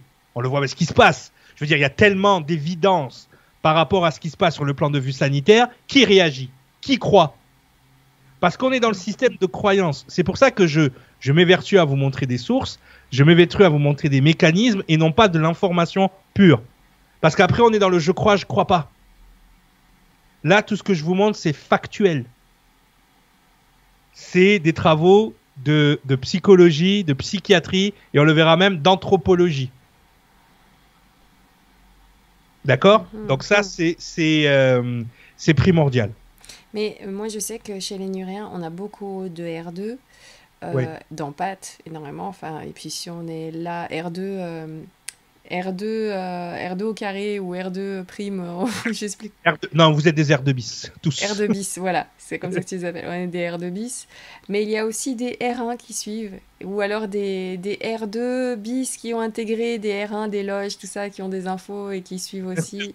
Mais bien sûr. Et qui sont très contents que l'information se diffuse petit à petit. oui, non, mais tu sais que je reçois des mails dans ce sens. Je reçois des mails dans les deux sens. Déjà, le premier mail, c'est Mon frère, tu es de quelle loge? Euh, alors, elle, est dans ma chambre. Je me maquille dans les lives. Euh, voilà. Ou disons, merci de divulguer l'info qu'on ne peut pas divulguer. Ça m'est arrivé depuis le début. Depuis le début. Depuis le début que je commence à parler. Voilà. Moi, j'ai une grande gueule parce que je ne veux pas de R1 et de R2. Moi, je veux des gens égaux qui ont le même niveau d'information. C'est pour ça que je partage mon info. Parce que pour moi, à la limite, c'est un passe-temps, c'est un hobby. Tu vois, je, c'est pas mon métier. J'ai créé une plateforme de e-learning je demande une participation juste pour qu'elle continue de tourner. Tu vois, moi j'ai un travail à côté, j'ai rien à gagner à faire de ça, juste d'augmenter le, le, niveau de, de, de, savoir sur certains sujets, et ne serait-ce que avoir une grille de lecture qui nous permet de ne plus se faire avoir. Mais de toute façon, que je le fasse ou pas, je le vois autour de moi, ça se fait naturellement. Mais c'est lent. C'est lent. Et moi, je suis pas patient. c'est tout. eh ben alors on avance. Au niveau d'impatience, hein, désolé les gens. Donc, ce savoir ancien refait surface de plus en plus dans divers domaines et sous diverses appellations, telles que psychopathie, on en a parlé tout à l'heure, sociopathie, pathocratie. Évidemment, la première image que nous avons d'un psychopathe, c'est celle de se limiter aux tueurs en série, aux détraqués, déments assoiffés de sang. Même cette notion est très pernicieuse, car elle est dans la majorité des cas totalement fausse, puisque seul un faible pourcentage des psychopathes deviennent manifestement des grands criminels. En effet, psychopathe standard a tout de l'humain ordinaire. Il rit, il pleure, il a une conjointe, des enfants, un emploi, paye ses taxes. Comme dit Mouraïev, il y a des différences qui ne sont, qui ne sont pas perçues par l'essence. Donc, e-, effectivement, euh, souvent, on entend parler les dames en ce moment des fameux manipulateurs pervers narcissiques. Ok? Mais dans tous les cas, si on faisait une, euh, une, une, étude, une imagerie du cerveau, on tomberait soit sur des R1, des pré, ce que j'appelle des préadamiques, ou soit on tomberait sur des gens qui ont eu des traumatismes qui leur font adopter un comportement préadamique. Parce que la nuance, ça va se jouer là. Ce que nous, on va appeler les préadamiques dans les prochaines émissions, c'est pas forcément des gens qui sont nés comme ça, c'est mhm. aussi des gens qui ont adopté par la culture, par leur rituel, par leur façon de penser, des coutumes et des comportements préadamiques. Et comme on sait aujourd'hui en épigénétique que ta génétique est aussi s'active en fonction de ton comportement, on va se retrouver avec des gens qui se comportent, qui agissent, qui se manifestent par leur culture, par leur programmation, par leur euh, envie, besoin, hobby, euh, euh, pratiques spirituelles vont se retrouver à agir comme des préadamiques alors que physiologiquement ils ne le sont pas. D'ailleurs, dans les écrits sacrés, on les, on les trouve très rapidement dans tous les anciens écrits. Moi, c'est les écrits bibliques que je connais le mieux, mais quand on vous parle des justes et des élus, quand on vous parle des gentils, des païens et des élus, c'est qu'à un moment donné, païen, c'est une pratique c'est pas un gène. En revanche, les rituels païens font partie d'une logique préadamique. Et on le verra au fil du temps. Là, je vous fais des petits spoilers pour les prochaines émissions. Mais déjà, pour moi, c'est une importance primordiale de savoir sur le plan de vue physiologique. Alors, je dis pas, il y a les gentils et les méchants. Hein. Attention. Parce qu'il y a des gens chez les préadamiques qui sont bienveillants. Par nature. Ils le sont par nature ou par mimétisme. Mais ils le sont. En revanche, attention, l'adamique, lui, va être humain par nature. C'est-à-dire, cette fois-ci, et par génétique. C'est-à-dire que là, c'est encodé dans son génétique. Il ne peut pas faire autrement. De la même manière que le préadamique ne peut pas faire autrement. Est-ce que le fameux libre arbitre ne se, ne se place pas à cet endroit? Parce que souvent, en philosophie, on essaie de définir le libre arbitre. Beaucoup, beaucoup de pensées R1 essayent de nous faire croire qu'on n'a pas de libre arbitre. Ça, on va le démontrer aussi. Parce que finalement, finalement, ce libre arbitre, est-ce qu'il se joue pas là? C'est-à-dire avoir le choix d'être empathique ou de ne pas l'être, d'être bienveillant ou de ne pas l'être, d'être finalement dans le plan d'évolution ou de ne pas l'être. C'est là que ça se situe. Et imagine une race qui n'a pas le choix de ne pas l'être. Comment peut-elle envisager une autre race qui, elle, a le choix Mais là, vous avez ce qu'il y a marqué dans la Bible, ça s'appelle la rébellion de Lucifer. Ni plus ni moins. Je n'accepte pas que tu crées un être qui a accès au savoir des dieux, c'est-à-dire ce qui est juste et ce qui ne l'est pas. Donc déjà, si vous faites un petit rapprochement philosophique, théologique, euh, physique, clinique, médical, boum, boum, boum, boum, boum, tout s'enchaîne sur la même, la même histoire. OK? Donc on verra, on ira plus loin dans les, sujets. Je sais que ça va faire bondir certains, mais malheureusement, si vous n'avez pas accès à cette grille de lecture, vous ne pouvez pas savoir ce qui vient de telles sources d'informations, information R1 ou information R2. Donc on peut le constater donc aussi sur le plan de vue anthropologique, c'est-à-dire que si on est là je vous ai fait je vous ai mis une imagerie du cerveau, quand vous regardez la capacité donc d'une personne empathique en haut cérébralement et celle d'un psychopathe en bas, il y a deux choses qui doivent vous choquer. La zone noire ici chez le psychopathe, il, y a, du vide. Oui, voilà. Et surtout, l'activité ici qui ne fonctionne pas de la même manière. Mm. D'accord? C'est vrai que le psychopathe va avoir un lobe frontal très développé, dans le sens où c'est quelqu'un, on va dire, qu'il a un cerveau reptilien. Est-ce que c'est, ça vient pas de là aussi, ces histoires de reptiliens? Ok. mais, mais en tout cas, c'est quelqu'un qui va beaucoup réfléchir, qui va beaucoup analyser, qui va faire ce qu'on appelle chez nous aux Antilles un plan de nègre, c'est-à-dire il va faire un plan, euh, ils, vont, ils vont élaborer des plans machiavéliques parce qu'ils sont très très forts avec. C'est drôle en plus, ça donne ce petit côté froid qu'il y a. Justement, ces gens vont les trouver très froides et finalement dans le cerveau aussi c'est très froid à certains endroits. Fait. Alors, alors que l'humain, en règle générale, l'humain, lui va avoir ce qu'on voit ici dans cette zone ici, là, je sais pas si vous voyez ma souris bouger ce qu'on appelle le cortex insulaire, l'insula, qui va où qui est en fait euh, le cortex, où on va, voir la glande de l'insula, qui elle génère les neurotransmetteurs qui vont permettre l'empathie, la bienveillance, le sens du partage, le sens d'aider son prochain, toutes ces choses-là que l'autre n'a pas. C'est-à-dire que presque à la vie, on a envie de dire les pauvres, ils n'ont pas le choix d'être comme ils sont, et en plus, ils ont pas, ils sont pas équipés pour ça. D'accord? Je sais d'ailleurs que beaucoup d'entre vous croient à la glande pinéale, d'accord? Où à un moment donné, l'être humain était équipé, cette glande n'était pas calcifiée et l'être humain avait accès à des plans de réalité différents. Peut-être. Moi, je ne sais pas, j'ai pas de preuves empiriques là-dessus, donc je veux pas m'avancer. OK?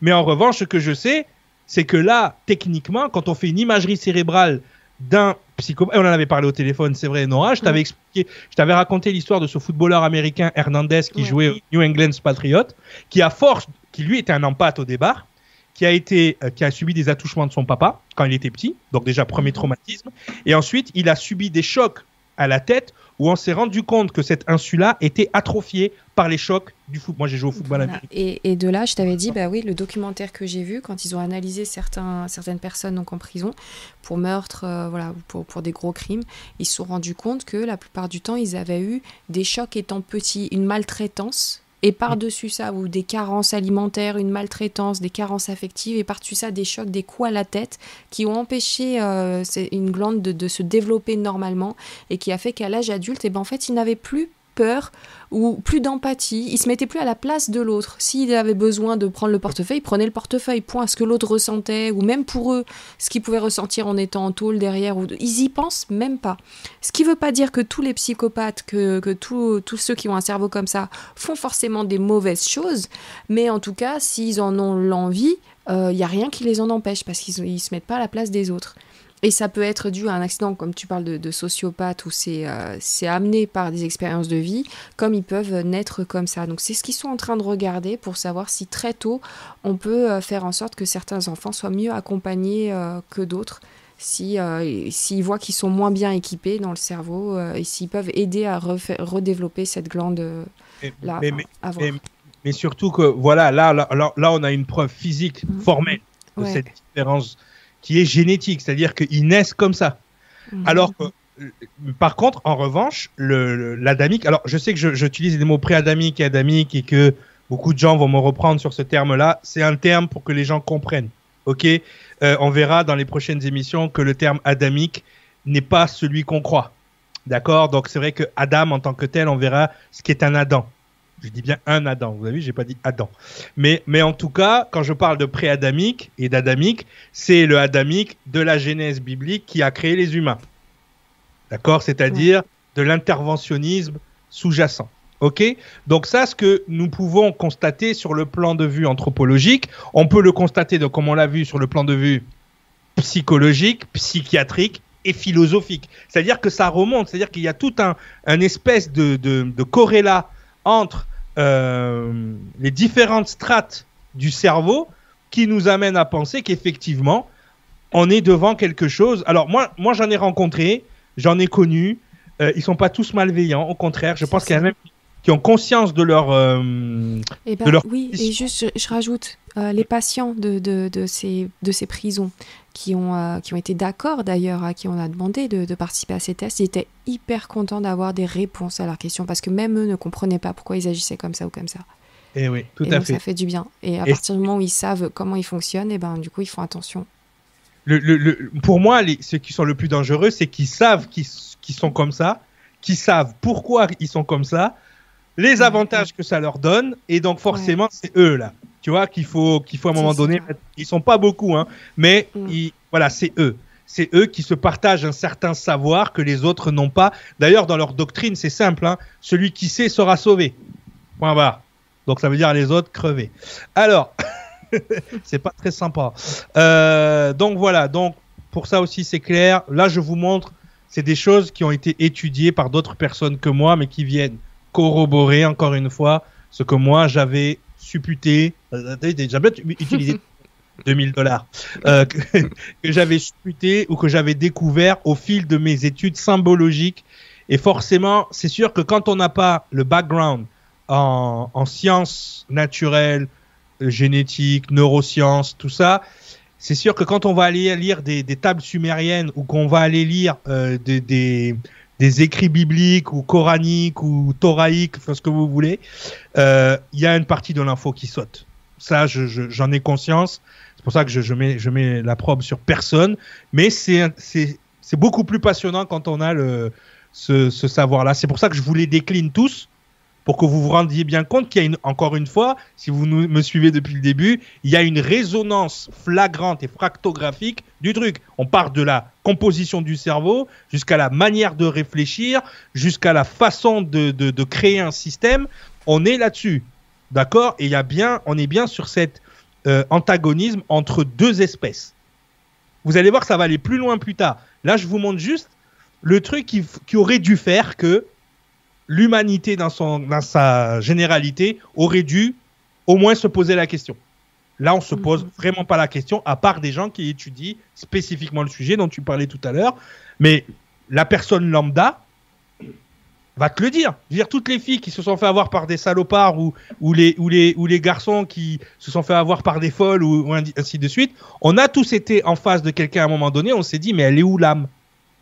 Ouais, c'est ça elle est où l'humanité dans et la souvent, bah, quelqu'un de dit normal entre guillemets, entre guillemets se dirait mais comment est-ce qu'il a pu faire ça? On n'arrive même pas à comprendre le cheminement tellement ça nous est incompréhensible. Et c'est comme ça qu'avait commencé cette étude par ces médecins.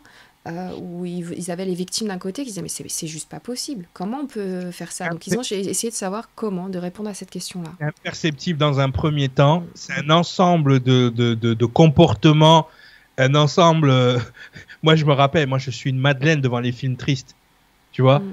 Et, et, et, franchement, après, tu peux avoir un humain qui n'a pas cette sensibilité ou qui est trop orgueilleux par sa condition. Mais moi, dès que je vois, moi, quand j'entends les enfants, les enfants chanter, je, je pleure. C'est instantané. Tu vois, c'est là que je me dis ah ça va, je suis humain, ça va, j'ai une âme. Mais euh, mais c'est vrai et il y a des gens qui ont un rapport comme ça à la sensibilité qui est différent. Ça veut pas forcément dire non plus qu'ils sont psychopathes. Donc il faut voilà, il y a en fait le seul moyen qu'on aurait de savoir, c'est de faire une imagerie cérébrale des gens. Ouais. Et là, tu aurais la réponse tout de suite parce qu'on l'a en fait. Tu vois, c'est que tu vas faire un scanner et puis boum, tu passes, tu passes un portique à aéroport. Ah, mais toi, t'es un psychopathe. Viens par là. C'est ça. Donc, et il y avait, attends, je me rappelle d'un autre documentaire parce qu'il y avait, euh, il y a plusieurs équipes dessus et il y avait donc un médecin qui avait, euh, qui avait donc un panel de personnes où il, analysait le cerveau sans les connaître. Et en fait, à un moment, il se dit euh, ah bah tiens, j'en ai chopé un là avec un cerveau comme ça, c'est un psychopathe. Et finalement, quand il a demandé donc à son assistant bah c'est quoi le nom de cette personne, c'était son image à lui. le, chercheur. du coup, c'est là où il s'est dit bon, alors on va y aller doucement avec ces infos. Ok, on arrive à capter qui a, qui peut faire quoi, qui a les moyens de faire des choses incompréhensibles des autres. Mais attention, ça ne veut pas dire que tous ceux qui ont un cerveau euh, qui fonctionnent différemment comme les psychopathes vont forcément devenir des meurtriers. Par contre, c'est vrai qu'ils peuvent être très haut placés dans un gouvernement, par exemple, et avoir aucune empathie pour certains et continuer à avancer. Voilà, on est dans des cas extrêmes, mais ça peut être tout et n'importe quoi dans une entreprise. Bien sûr, c'est un des principes qu'ils ont créé. Le principe qu'ils ont créé s'appelle la représentativité.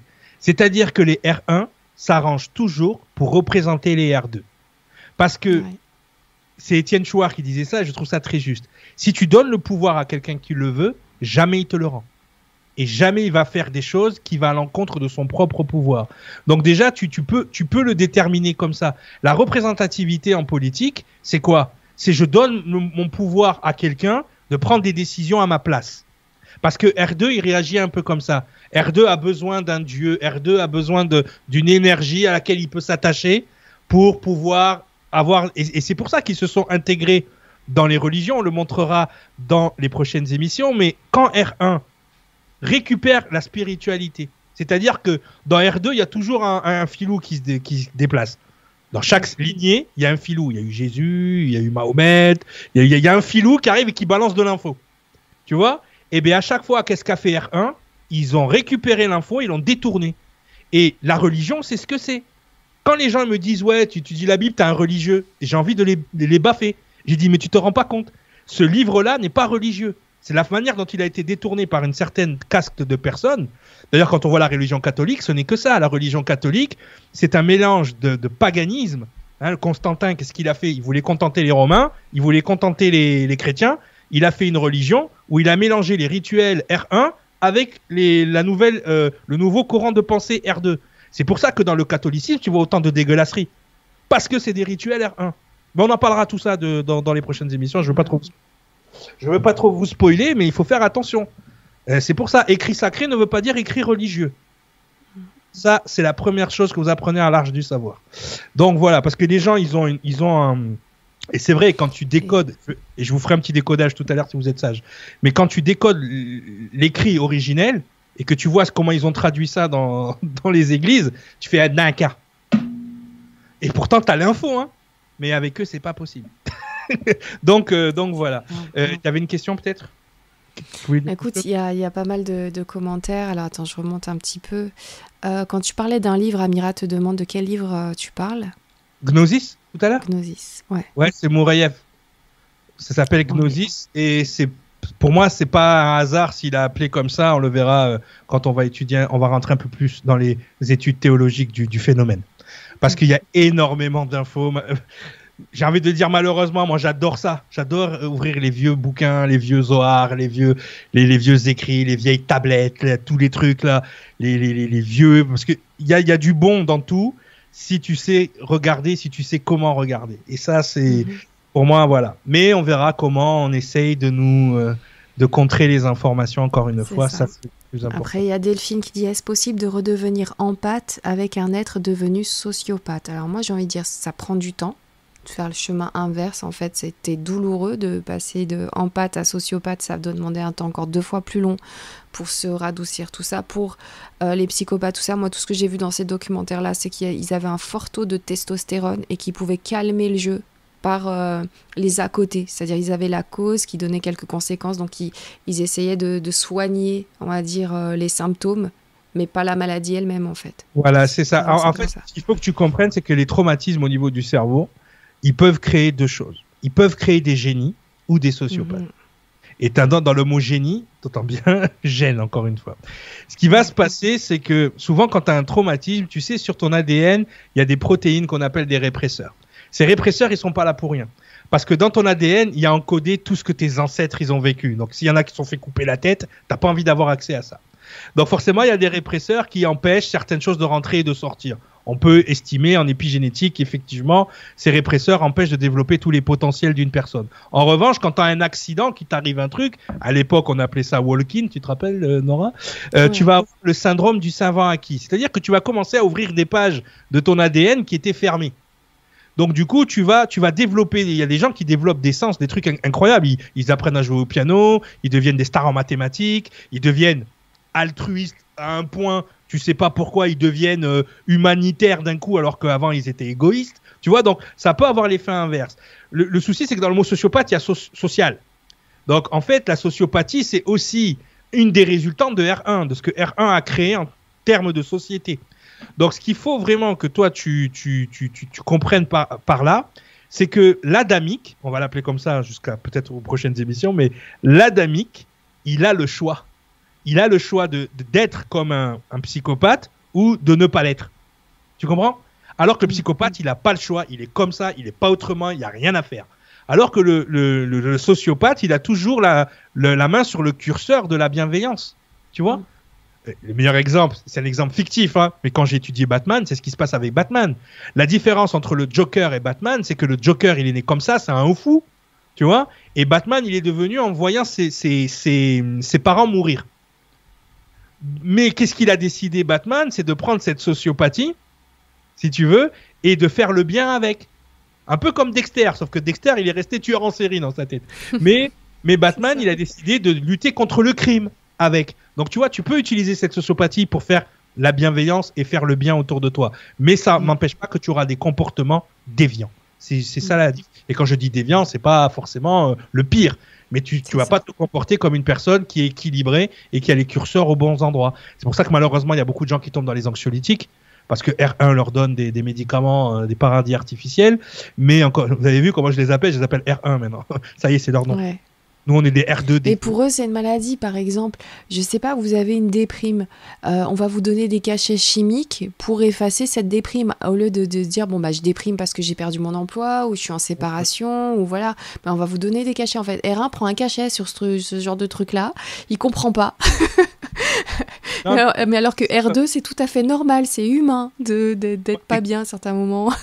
je vois les effets décachés, en fait. Les effets décachés, c'est que ça met un pansement pendant un moment mais comme ça n'est pas de ta volonté, forcément, il y a une chute derrière.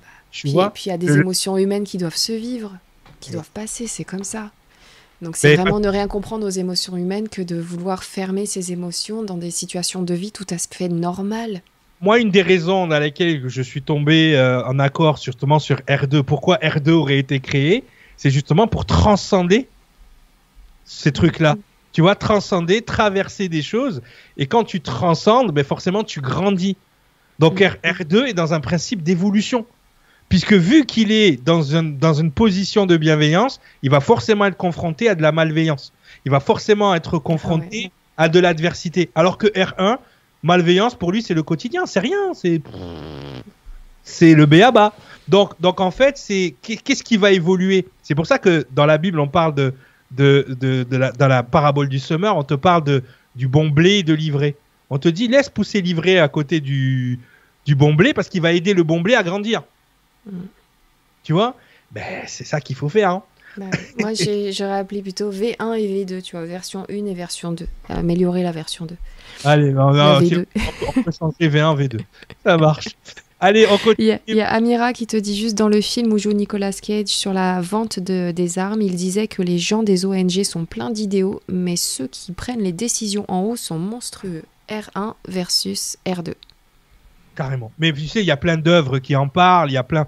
En fait, l'information, elle est devant nous, mais je pense que c'est le plus grand déni de l'humanité parce que ça remet trop de choses en question tout de suite, dans l'instant. Mm. Oui. Attends, il y a Calas qui nous dit les cachets, c'est pour cacher. Euh, exactement. C'est beau ça. Très beau. Belle émission, savoir décoder les symboles.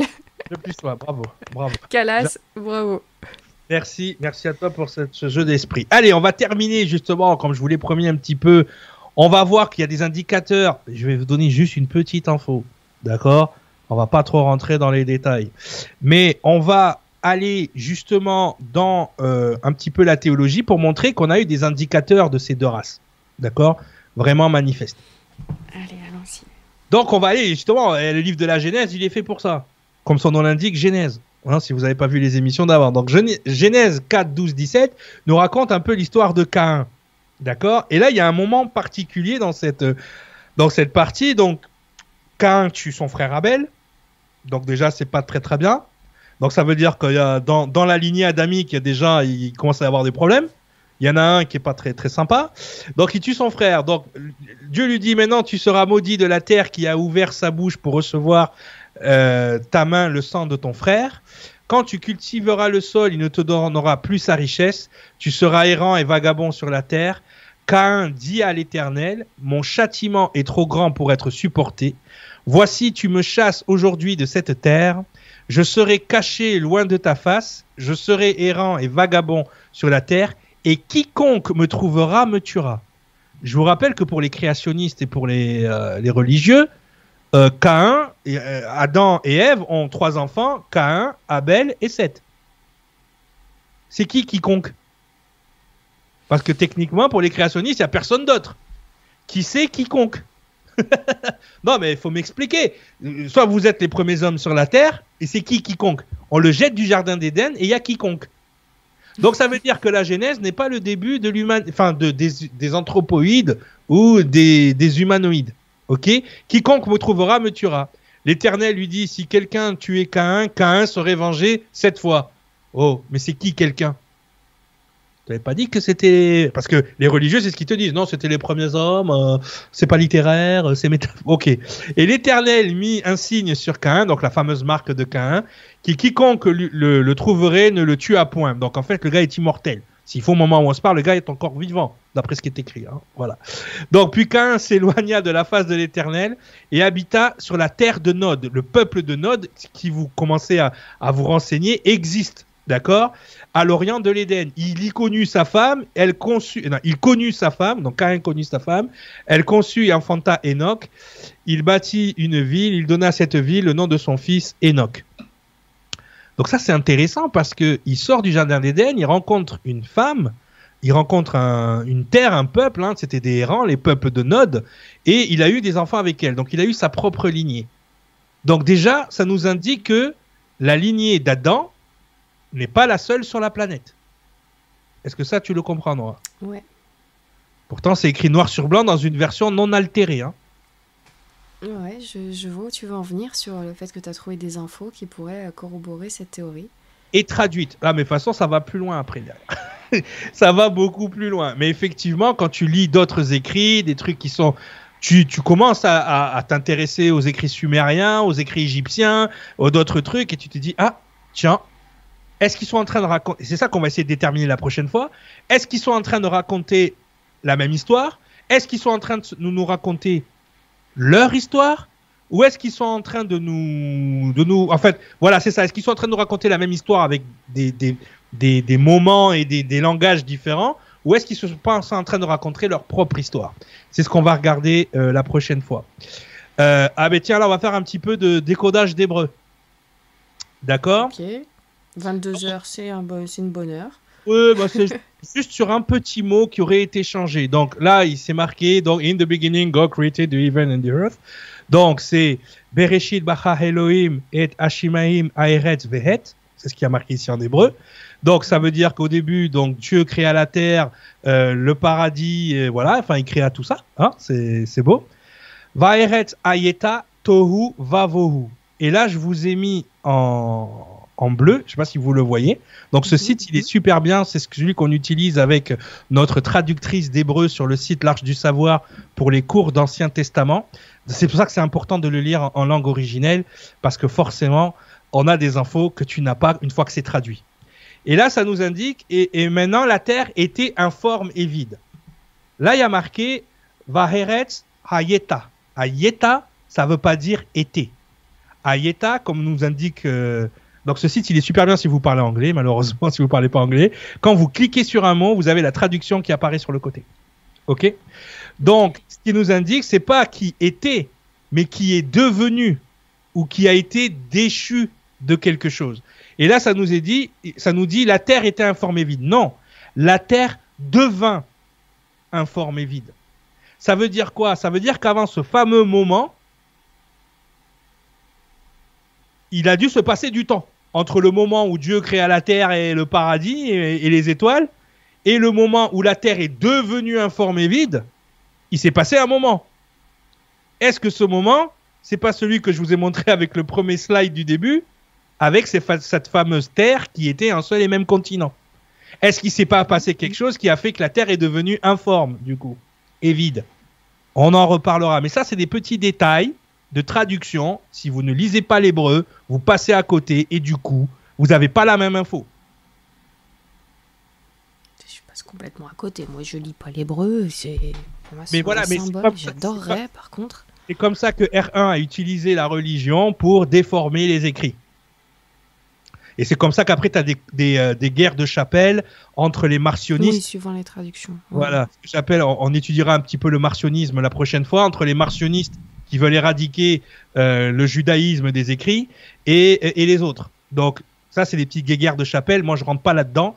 Moi, je- comme je vous dis, hein, je symbolise et je regarde ce que ça implique sur le plan de vue génétique et symbologique.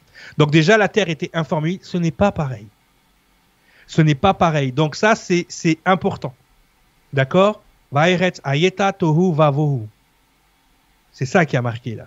Il n'y a pas marqué et la terre était. Elle l'est devenue. On voit les, différents synonymes. hein. C'est become, come to pass, happen, fall out. C'est quelque chose qui est en mouvement. C'est pas quelque chose qui est arrêté. Donc ça, c'est, intéressant. Pour ça, c'est le genre de petit décodage qu'on fait sur, sur mon site, justement euh, pour pouvoir avoir ben, la, la version que nous on recherche, c'est-à-dire la version scientifique du, du bazar, du bordel, comme il dit l'autre. Donc, on va se laisser sur une interrogation. C'est l'interventionnisme a-t-il séparé l'espèce humanoïde en deux? Et on verra que suivant les, les, les écrits sacrés, les civilisations, qu'elles soient sumériennes, ici les Anunnaki, ou qu'elles soient précolombiennes, ou qu'elles soient même sud-africaines avec la légende des Chitauri. Là, vous avez euh, Preto Mutua qui est un, un sage zoulou qui nous raconte des histoires, comment la race africaine a été euh, modifiée par des races extra. Non, mais c'est des trucs de fou. Quand un, un vieux zoulou du fin fond de la brousse qui te raconte des trucs qui sont dans Star Wars, bon, t'écoutes, hein. Tu dis, le gars, il a pas la télé, comment il sait ça? Enfin, bref, voilà. Et là, je vous ai mis une photo des Elohim et, et euh, du dieu biblique. Euh, Est-ce qu'on nous raconte la même histoire dans ces, dans ces récits? Est-ce qu'on nous raconte l'histoire de chaque civilisation En tout cas, on ira étudier ça la prochaine fois et on verra ce qu'on appelle le grand détournement de l'information qui nous empêche d'avoir des réponses à ces questions. Voilà. Nickel. Je te remercie beaucoup. Il y a Lorraine Garry qui dit K1 égale K, la lettre K, et 1, le chiffre. K1 K. comme R1. R1. K1, K2, K2. ouais, l'autre c'est 7. La deuxième. Mais on, on- on le verra dans, quand on va justement étudier les deux lignées adamiques, celle de K1 et celle de 7. On verra qu'il y a une redondance dans l'information qui nous permet ensuite d'établir la vérité sur les différentes lignées et de comprendre la structure de l'info au lieu que l'int... Parce que les gens vont comparer, vont dire tiens, les Sumériens, euh, finalement, les Hébreux, ils ont écrit la même chose que dans la Genèse des Sumériens. Et puis les Sumériens, les autres vont dire ah non, c'est les Égyptiens, ils ont écrit pareil. Et puis les Atlantes, ils ont écrit pareil. Et puis tu, en fait, tu finis plus, tu dis oh, oh, Les oh, aliens. oh. À quel moment euh, là les gars ils étaient ils ont pas vécu en même temps donc euh, déjà l'écriture c'était il y a moins moins de 3500 ans avant Jésus-Christ. De quoi tu parles là? Donc tant qu'il n'y avait pas l'écriture on pouvait pas savoir. Donc ça veut dire que c'est le premier qui a écrit qui a raison. Bah non.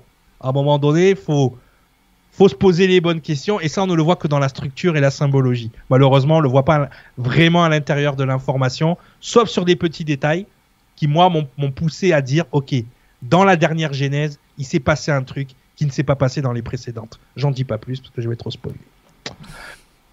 Voilà, voilà. Merci, merci énormément. Merci pour les pouces bleus. Merci Renaud qui dit euh, bravo et merci Cyril. Vivement la suite. Effectivement, pour l'instant, donc euh, voilà, comme, euh, comme beaucoup de personnes ce soir, on écoute, on s'informe. Et ensuite, on voit si on peut rajouter des, des, pièces au puzzle de l'univers et des mystères de l'univers et si ça s'imbrique bien. Si c'est pas le cas, vous mettez de côté. Là, il y a eu pas mal d'infos ce soir. Donc, j'attends la suivante pour savoir aussi où ça va nous mener, tout ça. Mais j'adore. Il y a, des fois, je me pose, je me dis. Allez, ça fait un peu science-fiction, c'est vrai tout ça, mais euh, écoutons, écoutons. Et puis si je peux faire des liens à gauche et à droite et faire matcher tout ça avec d'autres informations, c'est là où c'est génial. Et souvent, c'est ce qui se passe euh, avec, euh, avec les informations que tu nous partages. Donc j'attends de voir la suite là. Mais, mais tu vois, c'est bien parce que la science-fiction, c'est quelque chose qui a été créé par la culture où on mélange du scientifique avec du fictif, donc du cerveau mm. droit avec du cerveau gauche finalement. Mais quand tu commences à t'intéresser à des choses réelles, c'est-à-dire que tu prends, là j'ai pris de la science réelle, j'ai pris de la psychologie, de l'anthropologie, j'ai pris des choses qui expliquent la théorie, qui ne la, qui ne la confirme pas, qui ne la justifie pas, mais qui l'explique, tu vois. Donc déjà ça c'est, c'est, intéressant. Et que tu y mélanges le sacré, tout d'un coup le sacré il devient moins péplum, il devient tout de suite Star Wars. C'est un truc, moi, que j'ai remarqué quand j'ai lu les vieux Zohar en hébreu. Quand tu lis le, passage, on va dire, dans le Tanar ou dans les dans ce qu'on appelle la Seferia, c'est la, la Seferia, c'est la, c'est, un peu la grande bibliothèque du savoir. Euh, quand tu lis les trucs là, tu as vraiment, vraiment l'impression d'être dans une époque euh, biblique, Peplum, Sicile B2000. Tu commences à lire les vieux Zohar, tu dis, ah, mais c'est inspiré de ça, euh, George Lucas dans Star Wars. C'est pas possible. Parce que là, tout de suite, euh, par exemple, je te prends le passage quand Moïse euh, se fait attraper parce que son fils n'est pas circoncis, tu vois, il se fait taper sur les doigts. Mais quand tu lis le vieux Zohar, on te décrit un, un dragon de feu avec des lumières, avec des... de quoi il parle? Tu vois, là, tu fais OK, il y avait Goldorak à cette époque. tu vois, c'est ça. Donc donc voilà. Et c'est super passionnant. même si derrière ça n'amène à aucune conclusion, je peux vous garantir que le chemin de l'étude c'est-à-dire le chemin qu'on parcourt à étudier ces choses-là, il est juste fantastique. Et après, les conclusions, je pense qu'on se les fait nous-mêmes pour nous-mêmes. Voilà. Exactement. Il y a Bruno Bruno Plozo qui nous dit waouh, encore une sacrée émission avec Cyril. Un grand merci pour ce beau partage de connaissances. Merci Nora, merci tout le monde. Euh, il y a Bailey Jérôme qui nous dit bonne fin de soirée à tous. Amour et lumière, les modos. Merci beaucoup à l'équipe des modérateurs ce soir. Euh, Rosa Ineshort euh, qui nous dit c'est sûr, c'est aussi une question de culture aussi, de milieu. Voilà, beaucoup d'informations euh, donc qui passent finalement. Ah tiens, juste Julien, j'ai déjà vu ça, Julien qui nous dit Anton Park s'en parle des adamiques et pré-adamiques. Et c'est vrai que moi au téléphone, on avait eu un petit clin d'œil sur Anton Parks. Et, et si on pouvait mélanger les ouvrages d'Anton Parks avec les informations de ton site, là. Mais l'avantage Anton, c'est qu'il y a une. Moi, j'aime parler avec des gens comme ça parce qu'ils ont un focus que moi j'ai pas. C'est-à-dire que euh, quand je parlais avec Jordan Maxwell, il y a un focus sur tout ce qui est euh, l'ode au soleil. Poum. Euh, Anton Park, c'est les Sumériens, les Anunnaki, il y a un focus là-dessus. Ça a un avantage d'avoir ce focus parce qu'effectivement, je vais aller chercher avec ces gens-là l'information que moi finalement, c'est pas qu'elle m'intéresse moins, mais elle est moins spécialisée. Tu vois? En revanche, quand j'amène à ces gens-là la structure d'info, ben, c'est un peu le, problème. Moi, je suis spécialiste en rien, c'est pour ça que je peux parler de tout. À partir du moment où tu te spécialises, tu t'enfermes dans un truc et du coup, tu vois pas ce qui se passe dans la grande image. Et, moi, j'adore écouter Anton Parks parce que tu sais, c'est comme si tu, sentais quelqu'un, il a, il a 99% de l'info, elle est terrible, elle est mortelle, mais que s'il avait le 1% qui manque, il verrait toute l'info. Mais il faut des spécialistes. Bah, chacun, chacun son taf. Il partage les siennes, tu partages les tiennes. Et nous, on est bien placés, les nuréens. on est tranquille et on met tout ça en place. j'admire, j'admire les gens qui ont le temps de se consacrer à une partie. Moi, je peux pas. Moi, je suis trop un chien fou. Faut que ah dès oui, parce qu'il faut, aller, il faut aller au fond dans cette partie-là un maximum, mais des fois c'est infini, même sur une seule partie. Après, il faut la connecter au reste. Donc, c'est ça qui est génial. C'est toute la vie, on apprend. Toute la vie, on cherche à savoir. Justement, tu as, que ce soit avec les, les, égyptologues, les, les, gens comme ça, il y, a des confirmations et, j'ai besoin d'avoir euh, aussi leur, euh, leur expertise parce que moi justement je suis expert en rien. Tu, tu me demandes tous les dieux égyptiens là, je sais comment fonctionne la, la, la divinité égyptienne. En revanche, si tu me donnes, je vais pas te les avoir tout de suite. Euh, voilà, je vais justement aller voir ces gens-là pour dire tiens, il n'y a pas un dieu qui. Exact. Donc on a besoin de spécialistes, mais après, le savoir, il faut qu'il reste quand même holistique. Il faut qu'il voilà, faut faire les connexions avec tout et c'est ça qui est beau. Donc euh, vous êtes bien placés les Nuréens pour euh, avoir cette possibilité-là avec tout ce qui se passe sur Nuréa TV et tous les intervenants qui viennent nous donner leurs infos. Il y a Nano qui te dit j'adore ce sujet, je suis tombée sur le premier il n'y a pas longtemps et j'ai attendu ce soir avec impatience et la prochaine encore plus. Donc voilà, tu nous embarques, on se revoit donc en décembre Cyril. Je voulais juste vous donner une petite info. En ce moment, je suis en train de regarder euh, une série euh, documentaire sur Planète AE, donc en replay pour ceux qui peuvent la voir. Et je crois qu'il y a quelques émissions sur YouTube. Je te le conseille aussi si tu es passé à côté. C'est mhm. les secrets du ranch, euh, du Skinwalker Ranch. Ah, Skinwalker, oui. Tu connais le ranch de l'Utah, le Skinwalker Ranch, tout ce qui se passe de chelou dans le monde, ça se passe là-bas. C'est clair. Et donc, ce ranch a été acheté par un, un monsieur très très riche dont j'ai oublié le nom et qui s'occupe euh, donc en ce moment qui a, qui a fait une qui a monté une petite équipe avec un astrophysicien, des chercheurs de ci de ça, voilà, ils essayent d'étudier ce ranch. Il y a énormément d'informations. Si t'es passé à côté, Cyril, tu vas kiffer. Mais c'est ce qu'il faut, ça. Juste, malheureusement, c'est des gens qui ont beaucoup d'argent qui sont obligés de faire, de faire ça. Généralement, les gens qui ont beaucoup d'argent ne s'intéressent pas à ces choses-là. Et donc, il, nous faut des gens comme ça qui ont le, les moyens et le temps de, de, de se concentrer sur ce genre d'endroit parce qu'effectivement. Et de partager l'info. Tu sais, parce qu'avant c'était Bigalo qui l'avait depuis les années 90 et il est, pendant 20 ans il a étudié le terrain et toutes les informations sont restées secret défense. Euh, et là, c'est un nouveau propriétaire qui partage tout en vidéo. Donc il y a deux saisons. Donc vous êtes super chanceux si vous avez rien vu. Il y a huit épisodes par euh, saison il me semble, euh, peut-être la deuxième un petit peu plus, il y a des ovnis, il y a des sons, il y a du paranormal, il y a énormément de choses, et tout ça filmé, euh, annoté, vérifié, contrôlé, euh, les personnes qui sont sur place, il leur arrive des trucs de, de malades, et tout ça c'est en vidéo, c'est... Ah, voilà, c'est... Ça tu ah, ah non, mais là, je suis, fan de ce truc. Je regardais encore les deux derniers épisodes aujourd'hui que j'ai pas vu le, le, jour même. Je sais pas quand, à quelle date ça passe, donc je chope les replays dès qu'ils arrivent. Mais c'est génial. C'est génial et je vous conseille ce documentaire si vous voulez être à jour en ufologie. C'est celui-là qu'il faut voir. Et là, là, en plus, on finit sur du Tesla. Ils ont capté que dans le Skinwalker Ranch, en fait, c'est comme si le sol était un générateur ou qu'il y avait quelque chose à l'intérieur qui générait de, de l'énergie. Ils ont mis une bobine Tesla, ils ont envoyé euh, la sauce. Et en fait, la, la Terre a renvoyé euh, une électricité, une énergie encore plus forte que ce qui avait été envoyé. Ah ouais, non, non, mais ok, ok. Ouais, il y a quelque chose Et ils parlent de portail euh, temporel, de d'autres dimensions, de trucs de malade, je te dis. Mais ça, mais ça, si tu veux, quand tu lis les, les vieux écrits dans la langue originelle, tu as ce genre d'infos. Alors que quand tu les lui traduis, je pense que les gens, étant dans leur système de croyance, quand ils ont traduit, ils ont dit non, c'est pas c'est pas ça qu'ils ont voulu dire. Donc ils changent le truc à, tort ou à raison. Mais je peux te garantir que quand tu commences à lire dans les langues originelles, mais là, mais c'est c'est juste incroyable. C'est pour ça que moi j'aime pas le mysticisme parce que il crée une espèce de, de R2 bis, si tu veux, il crée une espèce de cul entre deux chaises non, il faut aller au bout. Si ça, si ça existe, si c'est comme ça, et c'est pour ça que je tiens à insister sur l'émission de ce soir. Moi, c'est, comme je vous dis, c'est le chemin qui amène à ces informations qui est merveilleux. C'est pas forcément l'aboutissement de l'information.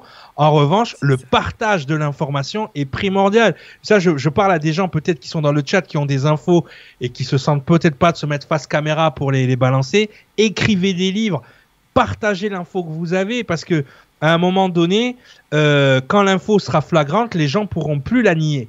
Donc euh, moi, c'est ça que, que j'essaye de faire à mon petit niveau, en tout cas. Ouais, merci, merci énormément à toi, merci pour les connexions. Euh, oui, Robert Bigalo Nora pour le ranch, oui. Et euh, effectivement, regardez ce documentaire. Regardez la première émission si vous avez loupé euh, celle qu'on a faite juste avant sur savoir décoder les symboles, vraiment importante en termes d'information. Et on se retrouve en décembre, Cyril. Et pour ceux qui veulent aller plus vite, vous pouvez retourner donc en début d'émission où Cyril, tu nous as partagé ton site internet. Les liens sont sous la vidéo pour aller encore plus vite où tu nous as conseillé les vidéos. Donc je te remercie énormément parce qu'il y en a qui une fois que, tu leur as donné un peu de savoir, ils veulent toute l'info. Et après, ils jugeront. Mais voilà.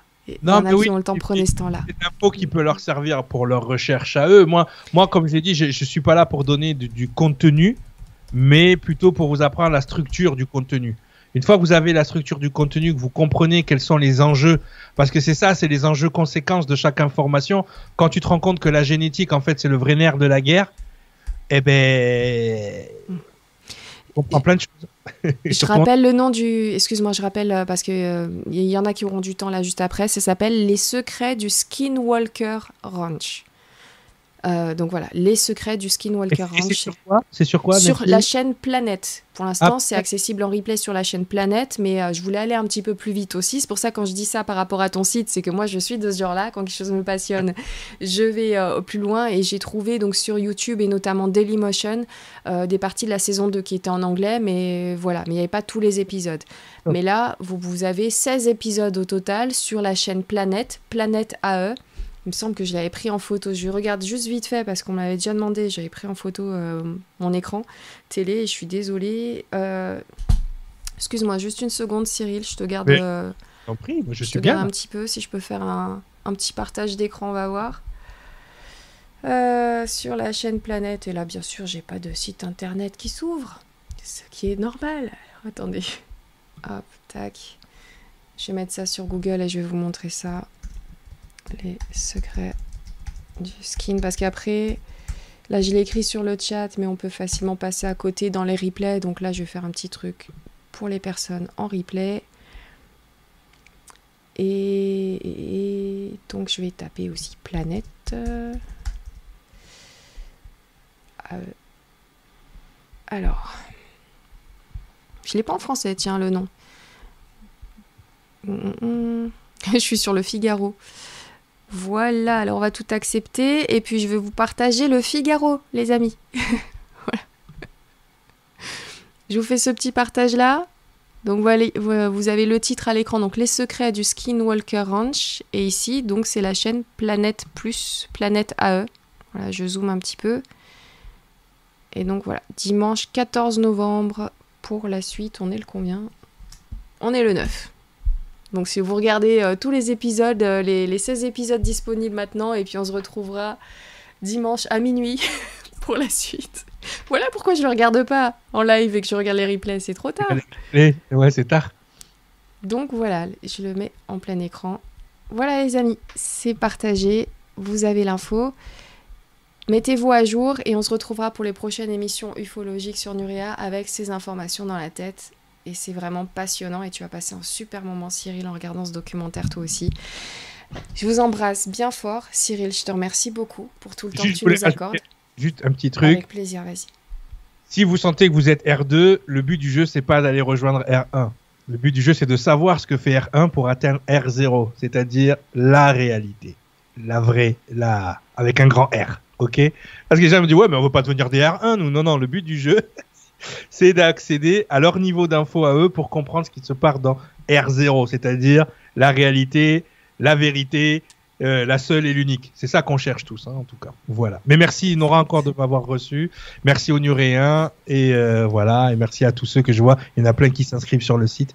Donc euh, voilà. Pas. Et n'oubliez pas le code promo Nurea TV. On le dit en début d'émission. Il y en a qui arrivent après. Et il y a un code promo sur le site de Cyril Nurea TV. Tout est à moitié prix. Donc voilà, n'hésitez pas. Les amis. Cyril, à très vite sur Nuria et d'ici là, bah, gardez les pieds sur terre et la tête dans les étoiles. Ciao. Bye bye.